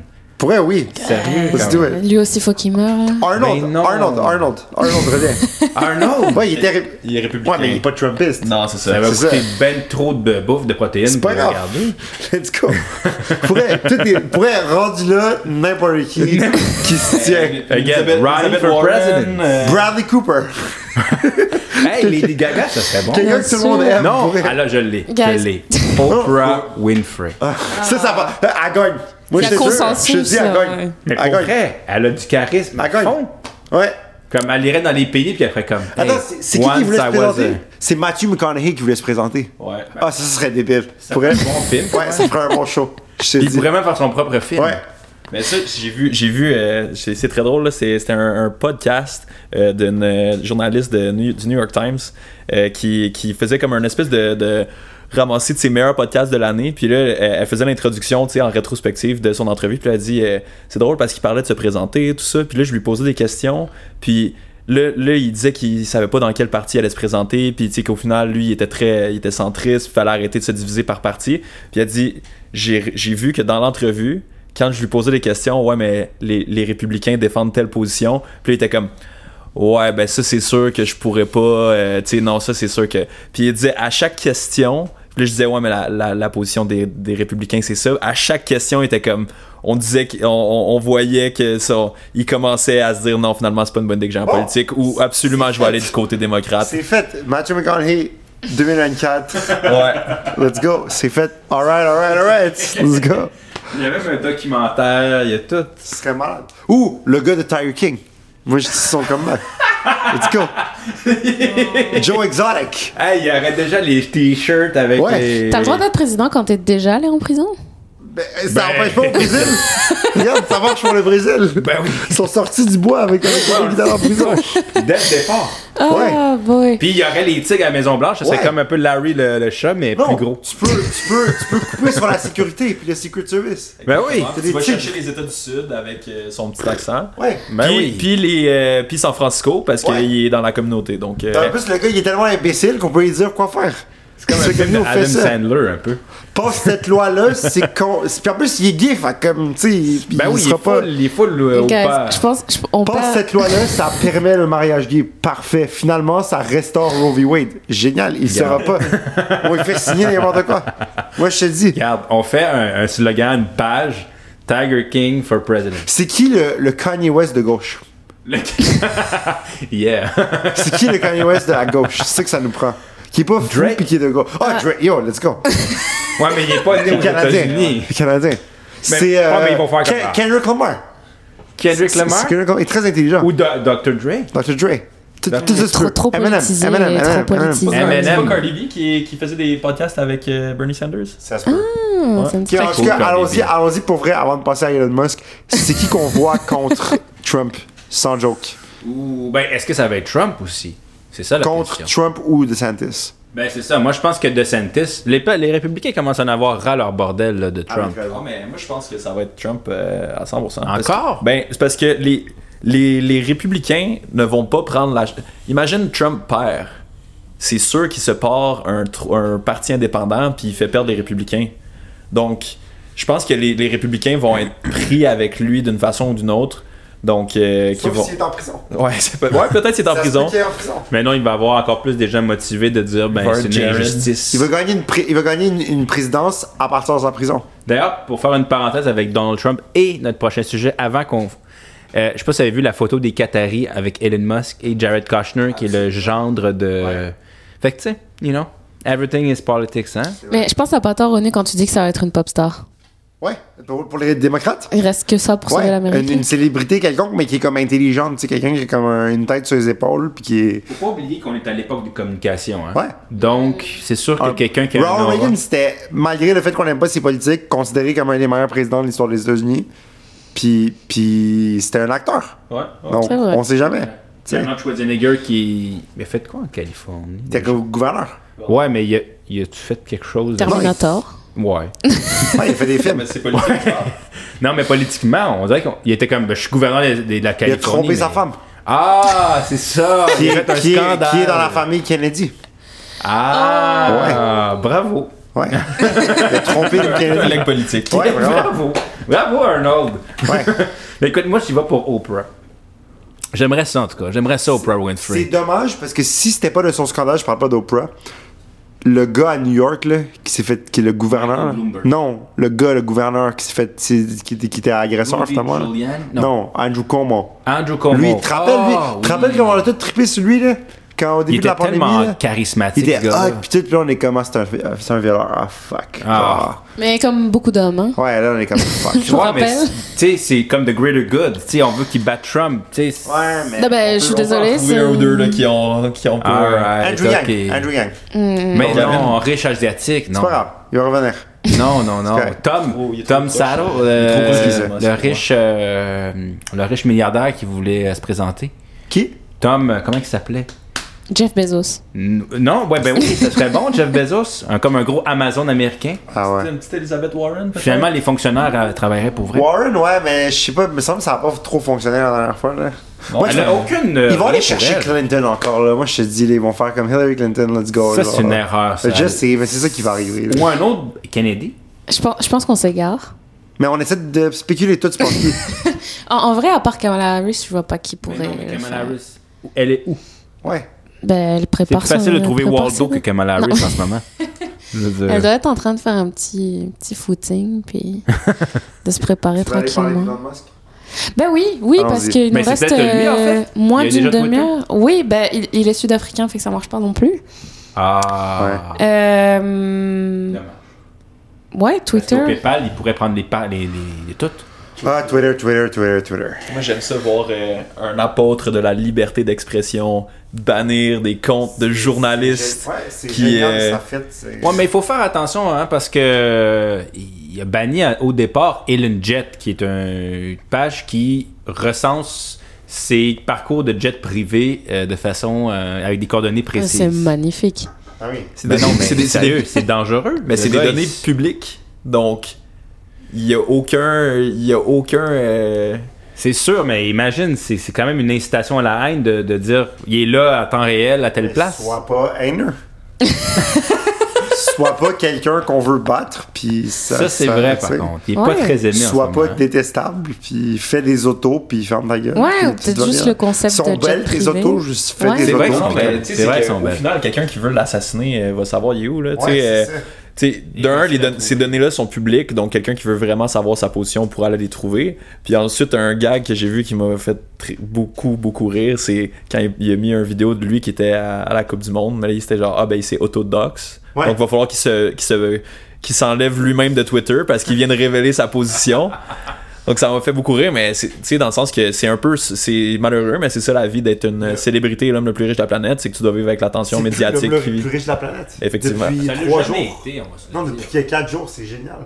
En plus, tout ça est arrivé, puis c'est comme yo, t'es plus le plus riche, man. Comme C'est qui maintenant? un dude que je sais pas. C'est un français. euh, Ouais, ouais, de, qui- de, qui Gi- est- de Givenchy, Louis Vuitton. Ah, Louis euh, Vuitton, oui. Eux, là, ouais. cette- famille-là. euh, Ouais, ouais, les ouais. Bernard Arnault, ouais. Ouais, c'est ça, eux. C'est les Arnaud, là, c'est les plus riches. Lui, on l'entend pas, hein. Il y a deux, trois manoirs. Ouais, Bernard lui, euh, Arnault, non. Lui, il se dit Tranquille. pas, hey, je vais acheter un parfum, réseau social. Mais c'est ça l'élégance à la française. Ouais. Ah, il se dit pas, voilà. lui, il, ferme sa gueule, il fait de l'argent, puis. Soyez milliardaire et Ouais. français. Il ferme ta gueule, puis soit français, puis il fait de l'argent. Puis- mais, mais je trouve ça, tu sais, c'est quand même, c'est quand même important, je pense, de réaliser qu'on n'a pas besoin de l'opinion des milliardaires sur tous les sujets Non. de la planète. En fait, on n'a pas besoin de milliardaires de ma... ouais. Ouais, mais je suis d'accord. Mais euh, est-ce que Twitter va survivre en tant que que que que- qu'entreprise? Honnêtement, c'est déjà mort. Ah Moi, ouais. je pense. Moi, j'allais dire le contraire. Ah, j'allais moi, je pense que c'est déjà ce mort. moment, euh, c'est plate à dire, mais ça leur donne la pub euh, gratuite. Là. Non, mais si tu analyses là, le plan d'affaires, ça marche pas. Mais le plan d'affaires, en ce moment, tous les réseaux sociaux euh, euh, sont dans une, un, ils ont le déclin de leurs revenus. Je pense que le modèle euh, des réseaux sociaux commence à avoir atteint ses limites. Tu sais, on, on parle toujours de croissance, de croissance, de croissance, mais à un moment donné, euh, je pense qu'il y a un plafond à atteindre. là. À Yves-Marie Abraham. À. HEC, j'ai pris son cours. La décroissance. ça? La décroissance. Ah oui. Ah ben là, euh, tant que c'est des politiques de gauche. Non, mais euh, absolument. Puis, euh, tu sais, je pense que. Moi, moi, je pense que peut-être que ce qui réserve. euh, ce que l'avenir réserve à Twitter, c'est peut-être un- une faillite. Ouais. Une faillite ne veut pas dire un- une disparition. Ça veut dire un rachat par un autre. Ben, pas nécessairement. Ça peut être une réorganisation de leurs dettes, puis après ça, un- tu sais, c'est rendu une, une entreprise privée. Là, tu sais, Ouais. donc, euh, tu sais, peut-être une réorganisation de leurs dettes, peut-être des gens qui ont investi qui vont perdre un peu d'argent, mais au final, le, le service peut continuer. Une, une compagnie en faillite peut continuer à opérer euh, assez longtemps, donc j'ai- j'ai j'ai l'impression que ça va quand même. Il y a, il y a assez une base d'utilisateurs qui est Ouais. présente que peut-être que ça va être avec, avec effectif réduit, mais j'ai l'impression que ça va quand même. euh, Mais attends, j'ai- j'essaie de comprendre. là. Lui, il a acheté 44 milliards, il a donné des, des- des- un pourcentage par action qui est supérieur au prix de la du valeur du marché. Puis là, tu es en train de me dire que lui, il a acheté quelque chose en- qui s'en va en faillite? Ouais. En fait, c'est lui qui est en train de le tanker. Ouais, clairement. Mais là, il s'en va, il, il a- il a demandé aux internautes si euh, il fallait qu'il reste ou qu'il reste pas, puis ils ont voté pour qu'il quitte. Fait que là, il faut qu'il il faut qu'il s'en aille. Là. Non, mais c'est parce que Twitter, à la base, ça n'a jamais été profitable. Ils n'ont jamais fait de profit. Depuis que ça existe, ils n'ont jamais fait de profit. Ouais. Toujours en déficit. Je pense une ou deux, un- une ou deux années de. Tu sais, je pense en 2019, Très peut-être. maigre euh, 2018-2019 qui ont fait un. Mais c'est pas le premier dans le domaine technologique. Non, c'est ça, ça c'est correct. Ouais. Là, l'affaire, c'est que là, je sais pas pourquoi il s'est dit, je vais acheter ça. Il voyait du monde qui se faisait genre bannir. euh, Je pense qu'il voyait le wokisme, selon lui, dans les dernières années. Puis comme moi, je vais régler ça. Puis là, il a dit à Trump, yo, tu peux revenir. Puis Trump a fait comme, non, ça m'intéresse pas. Genre, même Trump le réutilise pas. Puis il est sur son réseau social. Là, il y a Mastodon, que comme tout le monde parle de Mastodon, mais genre, ça lèvera pas Mastodon, là, on s'entend. Moi, je pense pas que ça va lever. Je pense que le monde va garder leur Twitter, mais ils vont moins y aller. C'est juste ça qui va arriver. Ça va devenir le Facebook. Genre, tu sais, on, on s'informe plus sur Facebook, on n'est plus, euh, tu sais, à part les, les plus vieux, puis tout. euh, on est tous, nous trois, je prends à pareil qu'on s'informe surtout sur Twitter, puis sur Instagram, puis sur genre, tu sais, des. Tu sais, à part des petites vidéos Facebook que tu vas passer une fois de temps en temps, mais genre, sinon, moi, je vais aller directement sur les sites de nouvelles, vais- has-been. C'est has-been, tu sais. Fait que je pense que ça va être ça. Puis, tu sais, mais mettons, moi, pour ma boss, on a Twitter, tu sais, puis comment on s'en sert, puis on, on tweet, les politiciens ont Twitter, ils tweetent, puis tout, parce que ça reste encore pour l'instant le média social le plus, comme, le plus utilisé pour, pour aller cibler euh, des journalistes et des choses comme ça. la C'est classe médiatique. la classe médiatique, tu sais, mais on parle pas à la population générale sur Twitter, tu sais, euh, monsieur, euh, monsieur euh, Côté euh, au Saguenay, euh, à Chicoutimi, euh, C'est l'oncle de Jeff. il y a soit non mais non mais tu sais il y a soit Twitter, soit il y a pas Twitter ou il y a Twitter mais il s'en sert juste pour regarder des petites affaires, puis tu sais il est pas il s'en sert pas régulièrement, tu sais puis Non, mais je, pense que ça peut rester un peu comme ça. Mais tu sais, moi, j'avais vu des, des- Par exemple, il y avait- quelques journalistes euh, du New York Times qui disaient qu'ils prévoyaient que la, la classe de journalistes et de politiciens allait tranquillement se détacher de Twitter. Ouais, c'est Parce ça. que, tu sais, on- les, gens allaient sur Twitter justement pour se retrouver un peu entre élites. Ouais. Donc, euh, si euh, le climat devient invivable, puis euh, tu te fais trop écœurer par euh, des trolls de droite, euh, je veux dire, ça sera pas, ça sera pas agréable pour personne, là, puis ils vont quitter la plateforme. Est-ce qu'il va falloir faire des TikTok? Peut-être TikTok pourrait live meilleur réseau social. Tout sur TikTok et genre Moi, je suis complètement en désaccord avec cette affirmation-là. en termes d'information, en termes de tout ça, toutes les plateformes, tous les journalistes, tous les, les, les plateformes médias, tout le monde est sur TikTok. Mais c'est ça aliénant, là. C'est juste défiler Mais- des Ah! vidéos aux 30 Peut-être qu'on secondes. ça veut juste dire qu'on devient médiocre. faut que tu cibles. Non, mais faut que tu cibles ce que tu veux. Si tu cibles ce que tu veux sur TikTok, c'est génial. Si tu fais juste doom scroller, je suis d'accord. Mais Ça, c'est aliénant. monde font juste... Mais c'est quoi, quoi la différence entre Twitter, entre ça et Twitter? Il y en a aucun. Mais, c'est mais, ça. mais Twitter, en même temps, tu peux choisir qui tu suis. Sur TikTok aussi? Ouais, mais dans. le TikTok, je pense que l'algorithme renforce plus Le tes comportements. oui, puis des fois, puis des fois, j'ai des. Tu sais, euh, je veux dire, euh, je vais lire quelque chose sur Twitter que au final, c'est pas intéressant, puis que c'était comme juste pour me, Ouais. me distraire. Ouais. Mais je sais que ça va pas influencer tant que ça. Ils vont, ils vont pas m'en remontrer un tweet similaire, Ouais. même si c'était c'était un tweet stupide que je veux pas revoir nécessairement. Tandis que j'ai l'impression que sur TikTok, mes mauvais comportements de voir quelque chose, ils seraient renforcés parce que je les regarde plus longtemps. Donc, voir un vidéo abrutissant parce que je m'arrête puis je le regarde, ben là, il va, l'algorithme va comprendre que Ouais, j'aime ça. Fait que juste à pas aller dans le for you, puis tu vas dans le following, puis là, c'est juste le monde que tu suis. Puis tu sais, euh, Ah ouais. genre, il y a un moyen de, de, de tailor ça à tes propres intérêts. Puis tu sais, c'est- c'est c'est juste comme, c'est que Twitter, euh, TikTok en passant fonctionne parce que c'est quelque chose qui, ça propose quelque chose de nouveau, ça propose quelque chose de, tu sais, de frais. Puis les politiciens s'en servent. Puis ça leur fait pas gagner des campagnes, puis ça leur fait pas, tu sais, puis Jack Meeting, il a pas gagné des votes à cause de Twitter, euh, de, de TikTok. Puis, mais je trouve que c'est juste, c'est frais comme modèle. Tu sais, moi, moi personnellement sur TikTok, je consomme parce que moi, je vais sur les sites de nouvelles. tu sais. Moi, je vais aller sur TVA, je vais aller sur la presse, je vais lire la presse plus le matin. Fait que moi, je consomme des vidéos de bouffe, des vidéos de shop, des vidéos, puis ça, ça me rend heureux sur TikTok, puis c'est bien correct. tu sais. Mais si tu veux t'informer, puis avoir un TikTok qui est très politique, très euh, actualité, tu peux. Tous les grands journaux, là, la presse, le Devoir, euh, le 24 heures, euh, ici au Québec, ils ont ça. Le New York Times, ils ont un TikTok. Tous les gros médias, ils ont un TikTok, puis ils font des petites vidéos explicatives qui peuvent t'expliquer comment tout fonctionne. Puis des, je sais pas si vous connaissez ça, c'est une Oh chaîne. mon dieu. Non, mais c'est bien pour introduire le monde à. Je le hais. Ouais, mais... non, mais tu, tu introduis le monde à, les- à la base, si tu les amènes vers quelque chose. De la le- ouais. Ouais, c'est une passoire, ça amène vers. C'est un tremplin vers autre chose. Une tu peux- passoire ou un tremplin? Moi, je vois plus comme Non, mais une un passoire. tremplin, tu peux pas, tu peux pas dire à quelqu'un, hey, t'as jamais checké les nouvelles, voici le New Yorker, euh, puis ça. non, c'est pas tout le monde qui lit New Yorker. C'est ça, Fait que TikTok, c'est une plateforme de vulgarisation qui est super Ben intéressante. oui, c'est ça. Je sais pas si c'est une plateforme de communication politique, par contre. Ça peut, ça- si c'est bien utilisé, moi je pense que oui. Si c'est bien utilisé. Je suis vraiment un boomer, 70 ans. euh, je veux être président des États-Unis dans quelques années. Mais je trouve que, tu sais, mettons, quand on était jeune, ça fait juste comme pas tant que ça, mais on allait voir une pièce de théâtre de comme deux heures, puis on s'endormait pas. Puis aujourd'hui, on. on Mais les, me fais pas croire que 30 t'allais. secondes. Non, stop. Oui. Me fais pas croire que t'allais voir des pièces de théâtre quand t'avais 13 ans. Là. Oui, à Stop. Chibougamau, il fallait que tu fasses que je fasse quoi? C'était ça qu'il y avait en ville. tu savais pas lire. C'était un acteur qui faisait tous les personnages. Oui! Mais Non, c'est- mais, mais tu sais, mettons, mais moi, c'est sûr, je me rends compte. là, Tu sais, nous, on est quand même éduqués, on, a, tu sais, on est allé à l'université, on a des, des bacs, des Hélène vient du maîtrises. sud-ouest, hein, je tiens à le rappeler. Mais tu sais, on a, on a des bacs, pour nous- des, des- des- bientôt des maîtrises pour tu sais, tout le monde ici. Il est allé à l'UQAM. Je tiens à le rappeler.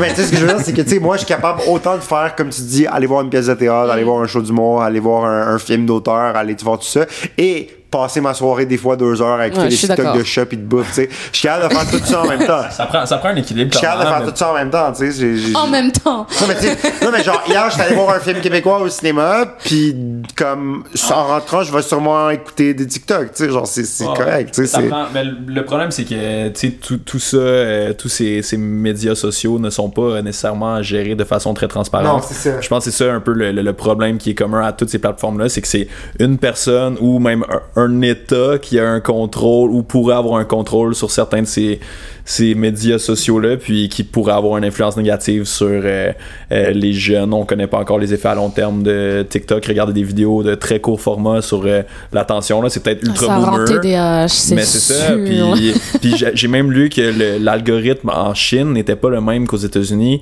Puis que peut-être, le gouvernement peut clairement dire OK, ben en Chine, on, on- on pousse plus de vidéos éducatives.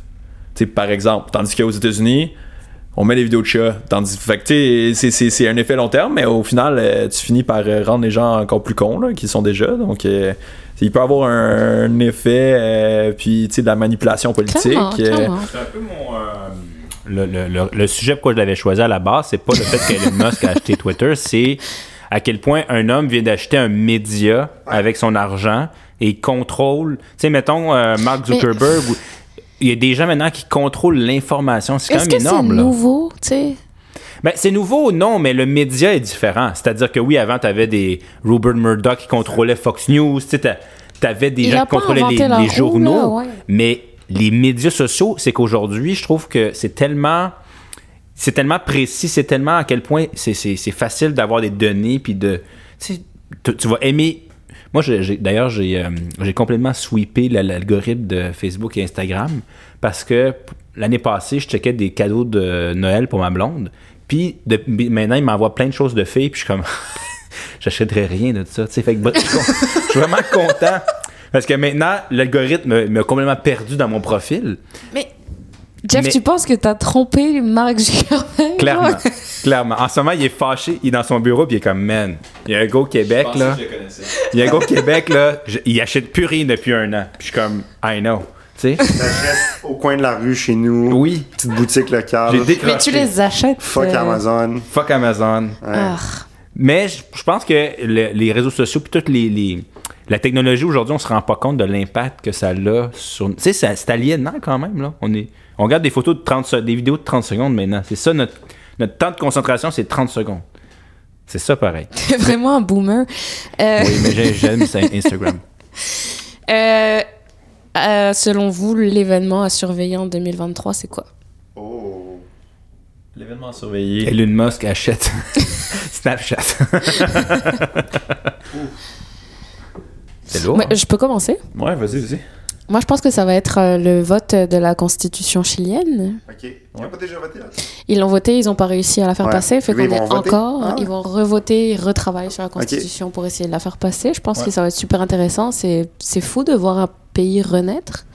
Fait que, Ouais, très cool. Ouais. ouais. Puis, euh, je vais en rajouter un deuxième Ouais. puisque j'ai bien lu mon Wikipédia. Euh, ça va être la Coupe du Monde de soccer, mais féminin. Ok, très cool. Euh, fait qu'on espère qu'il va y avoir. Je sais pas. D'accord. Au moins, le Canada va avoir une chance de gagner. C'est vrai. Ça serait bien, L'Amérique ça. du Nord va pouvoir. euh, Compétitionnaire. Finalement, des femmes blanches qui vont. Ouais. Yes. Christine Champion en Sinclair. titre, non? Oh, le le- Canada non. est champion des Jeux Olympiques, Ouais, mais c'est les, c'est c'est les ça. États-Unis Oui, qui oui, sont champions en titre. Ouais. Ouais. Y a-tu quelque chose de plus plaisant que de battre les Américaines ou les Américains Ouais. dans un sport? Ah, n'importe quoi, Ah, honnêtement. C'est génial. c'est génial. Vous autres? Ben, je pense que euh, de mon côté, euh, ce que je c'est, peut-être plus un mouvement qu'un événement euh, en particulier, mais euh, beaucoup les, les gouvernements sont très endettés, vont chercher à, trouver des nouvelles sources de revenus, puis j'ai l'impression que peut-être qu'il va y avoir un, un resserrement des activités sur les entreprises. Donc peut-être qu'il va y avoir plus de, euh, on va augmenter les impôts sur les sociétés. Euh, peut-être qu'on va euh, regarder un petit peu plus les, acquisitions qui donnent une partie trop, impo- trop importante de, marché à une entreprise en particulier. On va essayer de, de, de, de, de- de, trouver où sont les entreprises, dans quels paradis fiscaux, tout ça. Puis je pense qu'il va peut-être avoir un petit crackdown sur leurs pratiques un peu malveillantes. Donc sais qu'il va y avoir euh, un impôt minimal sur euh, les entreprises. Donc ça, ça va être à surveiller dans les prochaines années. Aux États-Unis, il y a beaucoup de, de- de- d'entreprises qui se font questionner par le gouvernement sur leur position de mon- dans le marché. Donc peut-être qu'il va y avoir un break-up. On parle de, de Facebook, Instagram qui pourraient peut-être être séparés. Euh, il y en a d'autres comme ça. Euh, Microsoft qui se fait euh, bloquer son acquisition de, de Blizzard. Donc euh, je pense qu'il y a, il y a- le, gou- le gouvernement est en train de peut-être de reprendre la place qu'il qu'il aurait dû avoir pendant plusieurs années. là. donc Est-ce que la pandémie qui aurait joué un rôle à, dans- à jouer? ben, je pense que oui, parce que il y a- les, les niveaux de dette publique sont assez élevés, puis c'est pas monsieur, madame, tout le monde qui va être capable de supporter une augmentation d'impôts dans un contexte d'inflation et puis euh, de, de, de, de, de, de, de- de- de- de récession peut-être en 2023, là, donc, euh, puis de, de, de mouvements sociaux euh, nationalistes euh, dangereux, tout ça. Donc, je pense que les gouvernements peut-être vont réaliser que euh, finalement les entreprises devraient payer leur, leur juste part également. Il y a même Mark Carney qui disait ça. Que, Ouais. que, euh, l'ancien, chef- l'ancien euh, voyons, comment t'appelles ça, le, gouverneur de la Banque du Canada, qui disait que les entreprises doivent penser à l'écologie, doivent penser à. C'est, c'est rendu impensable depuis penser à l'écologie puis de rouler une entreprise. C'est pas quelqu'un que tu. On, on aurait deviné qu'il y a des euh, valeurs très à gauche qui a un discours de, de cette façon-là. Donc je pense que ça devient de plus en plus mainstream. Et euh, c'est démontré empiriquement que c'est la façon de faire. Là. Donc euh, je pense. Ça reste un fait, c'est-à-dire qu'avant, l'entreprise était juste. Il y avait, fallait faire de l'argent, mais je pense que maintenant, l'entreprise s'inscrit dans une société, puis même, on parle de communication, mais justement, sais, faut prouver. On a tellement de choix pour acheter maintenant que l'entreprise doit prouver que, que pourquoi j'achèterais elle par rapport à l'autre, ben elle va s'insérer socialement aussi. là. Toi, euh, Ronnie? La sortie du prochain Zelda sur la Switch. Je suis vraiment excité. Non, c'est pas vrai. Euh, en fait, c'est très vrai. Je vois une Switch devant moi. c'est pour ça. Mais non, non. Euh, je vais prêcher un peu pour ma paroisse. Je vais parler de sécurité alimentaire. Euh, je trouve que c'est quelque chose qui est tellement clé. euh, tu sais, on- normalement, on pense que ça, ça, ça, fait- ça s'applique surtout aux pays euh, en voie de développement, même dans les pays développés. Puis c'est lié à tout, hein. c'est lié à l'inflation, c'est lié à, c'est lié à, aux chaînes de valeur, aux chaînes, chaînes d'approvisionnement qui sont sous pression à cause de la guerre en Ukraine, à cause de la COVID, à cause des changements climatiques. Tu sais, juste l'année passée, au BC, il y a eu des inondations, euh, puis ça l'a, ça l'a complètement dé- dé- dé- dévasté des terres agricoles. On a vu ce qui s'est passé avec Fiona cette, année. Donc, je pense que c'est avec l'accord de la biodiversité qu'on a eu là maintenant, à cause, à cause de la COP27, tout ça, c'est vraiment comme là, ça fait des années qu'on le dit, mais là, c'est vraiment comme faut qu'on agisse là, là, là, c'est les, on peut plus niaiser tu sais je dis ça parce que je vais avoir 30 ans cette année là, en 2023 tu sais puis je, comme, je commence à penser à ces choses-là encore plus j'y pense depuis un bout mais c'est rendu encore plus sérieux puis comme tu sais, la sécurité alimentaire, faut s'assurer que le monde y mange comme du monde. faut s'assurer que les choses sont accessibles, sont, sont pas chères, sont, tu sais, sont pas pas chères, mais tu sais, mettons, sont, sont, le monde peut se les permettre. Faut, faut s'assurer que on, peut autant subvenir aux besoins des pays en, en voie développement, mais aussi comme pas oublier le monde chez nous. Sais, faut, faut, faut une alimentation variée. Faut, faut, faut, faut pas nécessairement faire la. Je suis pas un- quelqu'un qui est pro euh, nécessairement. euh, totalement végétariste, végétaliste. Je, je crois en agriculture. Là, je prêche un peu pour ma paroisse, désolé, là, mais je crois que c'est possible de faire de l'agriculture, de la production, qui est, qui est soutenable, de, de, de- puis il faut se mettre ensemble, puis il faut, faut que les gouvernements commencent à penser à ça. Puis, c'est vraiment important parce que c'est sans la bouffe, sans, l'agriculture, sans les sans l'environnement, sans les terres qu'on a, sans tout ce qu'on a autour de nous, sans, nos, ressources naturelles, on n'arrive à rien. Là, donc, euh, c'est vraiment ça. Là, je, désolé, je prêche pour ma paroisse encore, je le dis, mais c'est vraiment ça. là. Ça c'est la job que j'ai faite, puis la, que j'ai maintenant, puis la COVID m'ont vraiment sensibilisé à l'importance de comme, la, la bouffe. Ça vient tellement de- d'endroits différents, puis ça nous amène autant des moments que genre des soupers gastronomiques avec nos amis, oui, tu sais, des, belles bouffes, mais juste comme, tu sais, de manger une toast le matin, puis des choses comme ça. Tu te dis, comme, man, ma toast, c'est un gars qui l'a fait quelque part sur une ferme, genre, puis là, tu sais. Fait faut qu'on faut qu'on prenne autant l'environnement que la sécurité alimentaire, que tout ça. Faut qu'on prenne ça au sérieux. Fait que. On euh, est connecté beaucoup de l'agroalimentaire, mais quand Ouais. on y pense, c'est ça la base. C'est C'est ça. c'est manger, tu sais. c'est- Mais c'est pas juste manger, tu sais, ça soutient les jobs, ça soutient l'économie, ça soutient, euh, tu sais, les, tout, là, tu sais, c'est- c'est c'est fondamental, puis ça, ça ramène aussi au changement climatique. Il faut vraiment, vraiment protéger notre environnement. C'est c'est vraiment la clé. C'est- Ouais, j'aime ça. Ouais. On entend rarement euh, parler de sécurité alimentaire, Ouais, mais en fait, c'est- alors c'est dis, c'est- central. C'est depuis que je suis dans mes fonctions actuelles, puis tu sais, je parle autre, euh, outre le fait que je suis dans un gouvernement, dans un parti, juste à quel point c'est complexe comme système. là. Puis je comprends pas encore tout. Là. Tu sais, J'apprends, ça fait six mois que je suis là, j'apprends encore. Mais c'est complexe, complexe, complexe. C'est. Ouais. fascinant, mais c'est Ouais. la base. C'est la base de tout. Ouais. Et toi, Jeff? Ben, moi, je vais y aller pour un petit, petit jeu d'échecs de relations internationales. Euh, on parlait de la Russie, on a parlé euh, des États-Unis, Euh, mais c'est intéressant parce que moi, ce que je vois, c'est qu'en ce moment, on a des puissances traditionnelles un peu en déclin. On peut penser aux États-Unis, on peut penser à l'Angleterre, on l'a pensé tantôt, et des puissances révisionnistes qui justement sont en ascension, la Chine, la Russie. Bon, là, la Russie, c'est un peu stagnant, mais même l'Iran, on peut parler de la Turquie, on peut parler de l'Inde, on peut parler du Brésil à certains moments. Puis j'ai hâte de voir un peu ce jeu de relations euh, entre euh, de- de- des gens qui, qui veulent apporter des nouveaux modèles de développement, des, des gens qui veulent se faire une place sur la scène internationale et des gens qui sont comme wow, hey, moi je c'est moi qui ai le contrôle ici, euh, tu tu t'en prends trop large. Donc j'ai hâte de voir un peu ce jeu d'échecs là entre euh, entre nouvelles puissances et puissances euh, traditionnelles. Je pense que ça va créer beaucoup de, de conflits. Je dis pas qu'on va assister à une troisième guerre mondiale, mais on le voit déjà, le Canada a ouvert un bureau dans l'Indo-Pacifique. Euh, on le voit que, tu sais, on disait l'avenir est en Asie, mais moi je pense que le présent est en Asie, l'avenir est en Afrique. Et donc, euh, j'ai l'impression qu'il y, a un- il y a un nouveau. euh, tu sais, le jeu d'échecs des relations internationales, en ce moment, n'est pas le même. Et euh, j'ai hâte de voir comment évoluer, euh, comment il va évoluer dans l'année prochaine. Pas pire. Très cool, ouais. Quand Ouais. même, hein? Est-ce que vous avez une œuvre d'art, euh, une- un Zelda. événement culturel, Zelda, ouais, Zelda, Euh, quelque chose que vous avez lu, vu, écouté, mangé, fait cette année ou que, qui vous fait envie pour l'année prochaine? Ouais, ouais. Ben, j'ai eu, j'ai eu la chance euh, de. C'est un peu drôle de, de participer à un cours qui était peut-être. ben, qui était en fait destiné aux étudiants étrangers. Euh, à- au Québec? Exactement.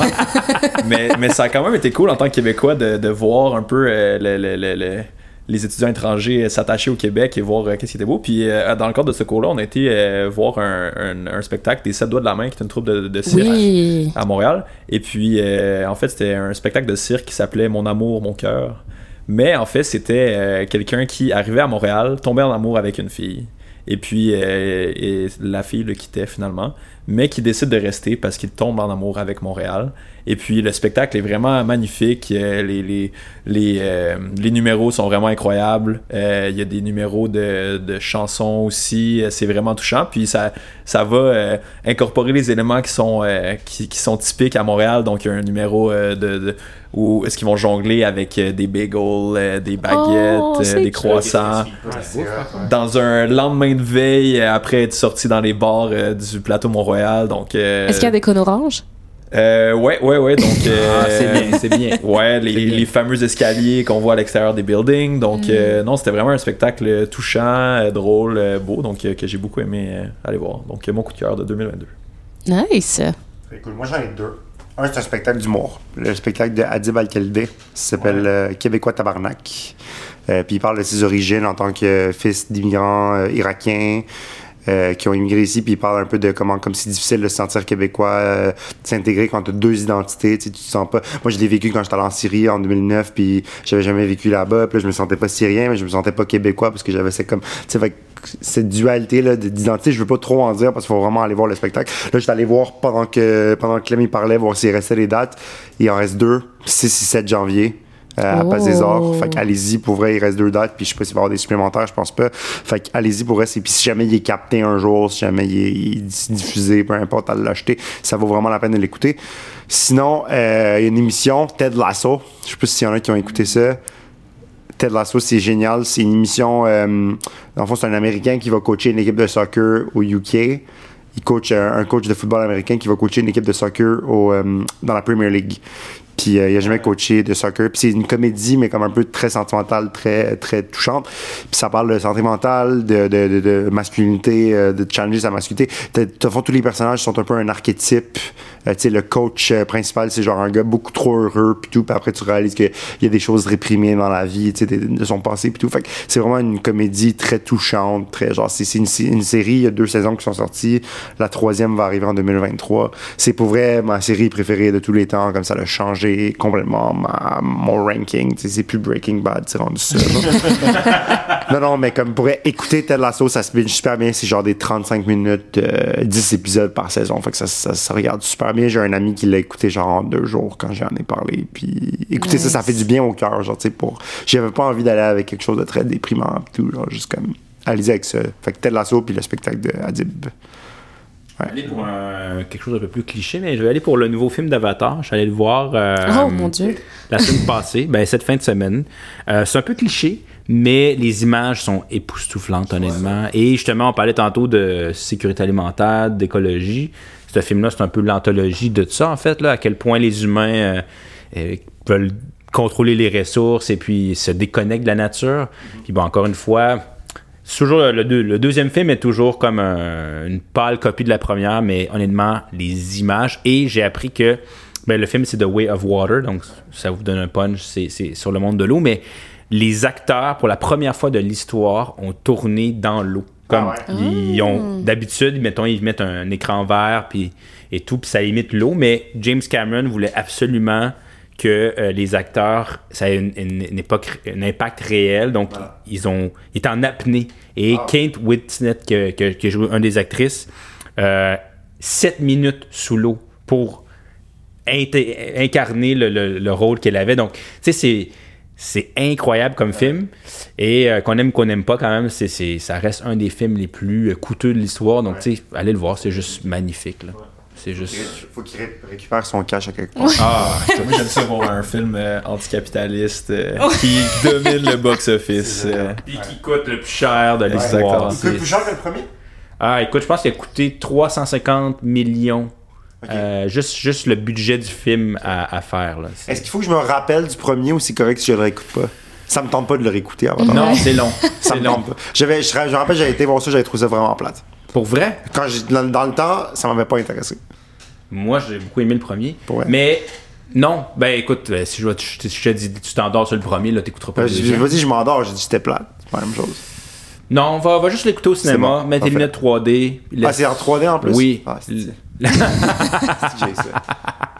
Je pense qu'on a un fan euh, avoué qui ira définitivement voir le deuxième Avatar la semaine prochaine. Un convaincu. Vous allez voir le 23 décembre hier, pour vous donner une idée. Puis c'est- c'est bien. C'est un film Ouais. québécois de Noël, vraiment cute.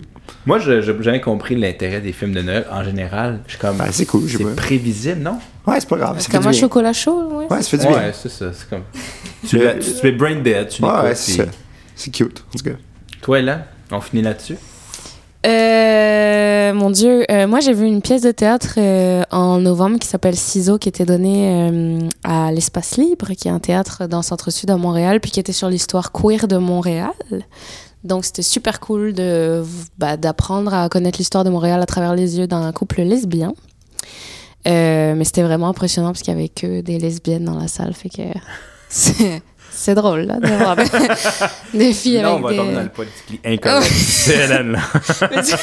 on est sur une pente glissante. non, non, non, mais enfin bref, on pourra en parler euh, une prochaine fois. Mais non, c'était vraiment bien. Puis euh, pour 2023, je me souhaite d'écouter beaucoup de musique québécoise parce que ça m'a vraiment. euh, euh, on dirait que ça m'a comme redonné espoir en la pop francophone.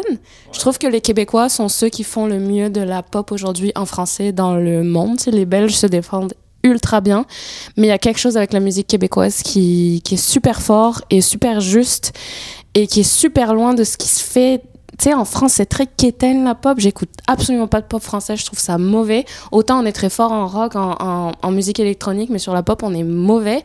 Mais le Québec, c'est, pour moi, c'est le futur de la musique francophone. C'est hors rap. C'est le Québec. mais écoute, écoute Emma Peters. Elle est géniale. Ok, Ouais. ok, ok. Française. Donc, Ok. c'est Emma Ouais. Peters. Emma Peters. Elle est géniale. Je te dis. Mais oui, puis au Québec, écoute le dernier album de Vincent Vallière. Débile. Parfait. Je te dis. Je, je me je mets ça le matin, là, je bois mon café. Génial. Nice. Ouais. C'est pathétique. C'est repas, ouais. Non, ça c'est Non, non, Vincent Vallière pourrait. Ben, merci pour cette émission. Je sais pas ce que vous en avez pensé. Moi, je suis un peu fatiguée. Ouais, c'était, mais c'était le fun. C'était le fun. Écoute, on a fait un wrap-up de l'année 2022 en comme une heure et demie, fait que c'est. Eh mon Dieu. Ouais, je m'excuse à Nancy Pelosi. Ben, Puis, euh, puis à Jair Bolsonaro de- d'avoir, hate dessus, mais c'est- un petit peu mérité. ils vont pas écouter le Désolé podcast. à Amazon, puis... euh, non. j'ai- j'ai- non, pas désolé à Amazon. mais j'ai mais, mais j'ai un compte Amazon Prime, fait que je sais pas à quel point je peux dire... Je peux niaiser sur Amazon. Je veux, je veux écouter Seigneur des Anneaux, je sais pas quoi dire. C'est vrai que. euh, C'est ça. D'ailleurs, c'est peut-être ça mon le, le nouveau Game of Thrones. Ouais, tu trouves? C'était-tu Ouais, bon? J'ai vraiment aimé ça. Vrai? J'ai pas écouté encore. J'ai vraiment aimé ça. Ça vaut vraiment. la- Ben, tu veux dire, c'est la recette qui fonctionne toujours. Ouais, ouais, du sexe, du sang, puis. euh, Des dragons. Des, histoires politiques. là. Ouais, clairement. Euh, merci beaucoup, les gars. Vous avez euh, terminé cette saison d'apéro cigare 2022. Nous, on va se retrouver ben, en 2023. Je sais pas, Jeff. hein. Ben, trop de c'est peut-être le dernier épisode de Ah, je vais toucher le chèque de logo. C'est peut-être la dernière fois qu'on se voit. Tu l'as pas encore? l'as pas? Eu? Mais moi, je l'ai eu genre une semaine. Ah, la C'est chance. clair qu'il il retient ça. Là. Il est Ouais, gars. dans l'épisode. Faut que tu fasses le podcast. Si tu dis, t'as pas dit une niaiserie sur lui aujourd'hui. On n'a pas parlé de Fuck! François Legault. Ah. T'avais la chance, là. Ouais. T'aurais pu bâcher. Le gars l'a- l'a pas envoyé à tous ceux qui avaient un accent au Québec. Exact. Mais t'as dit que t'aimais la musique québécoise, donc d'après moi, tu vas voir D'après ton moi, ça s'en vient. Ouais, c'est c'est pas un gars axé sur la culture, ben, ben, le gars, là. On va se donner le goût en 2023. Ouais. Ah. Écoute, Très longue outro. joyeuse fête. Ouais. Fête. Euh, on se voit l'année prochaine. Ouais, On s'écoute l'année prochaine. On s'écoute Oui. sur quelle plateforme, Jeffrey toutes. Toutes les plateformes, Hélène. Apéro Cigare. Sur Spotify Premium. Ben, le Spotify normal aussi. Et euh, ben nous, ben, on- Hélène, je te souhaite de joyeuses fêtes. Ce Que je vais sûrement faire avec toi, vu que j'ai pas de famille ici. Bon. Fallait toujours finir sur un petit truc dépressif. Salut tout le monde. Bye. Salut, bye. Bye.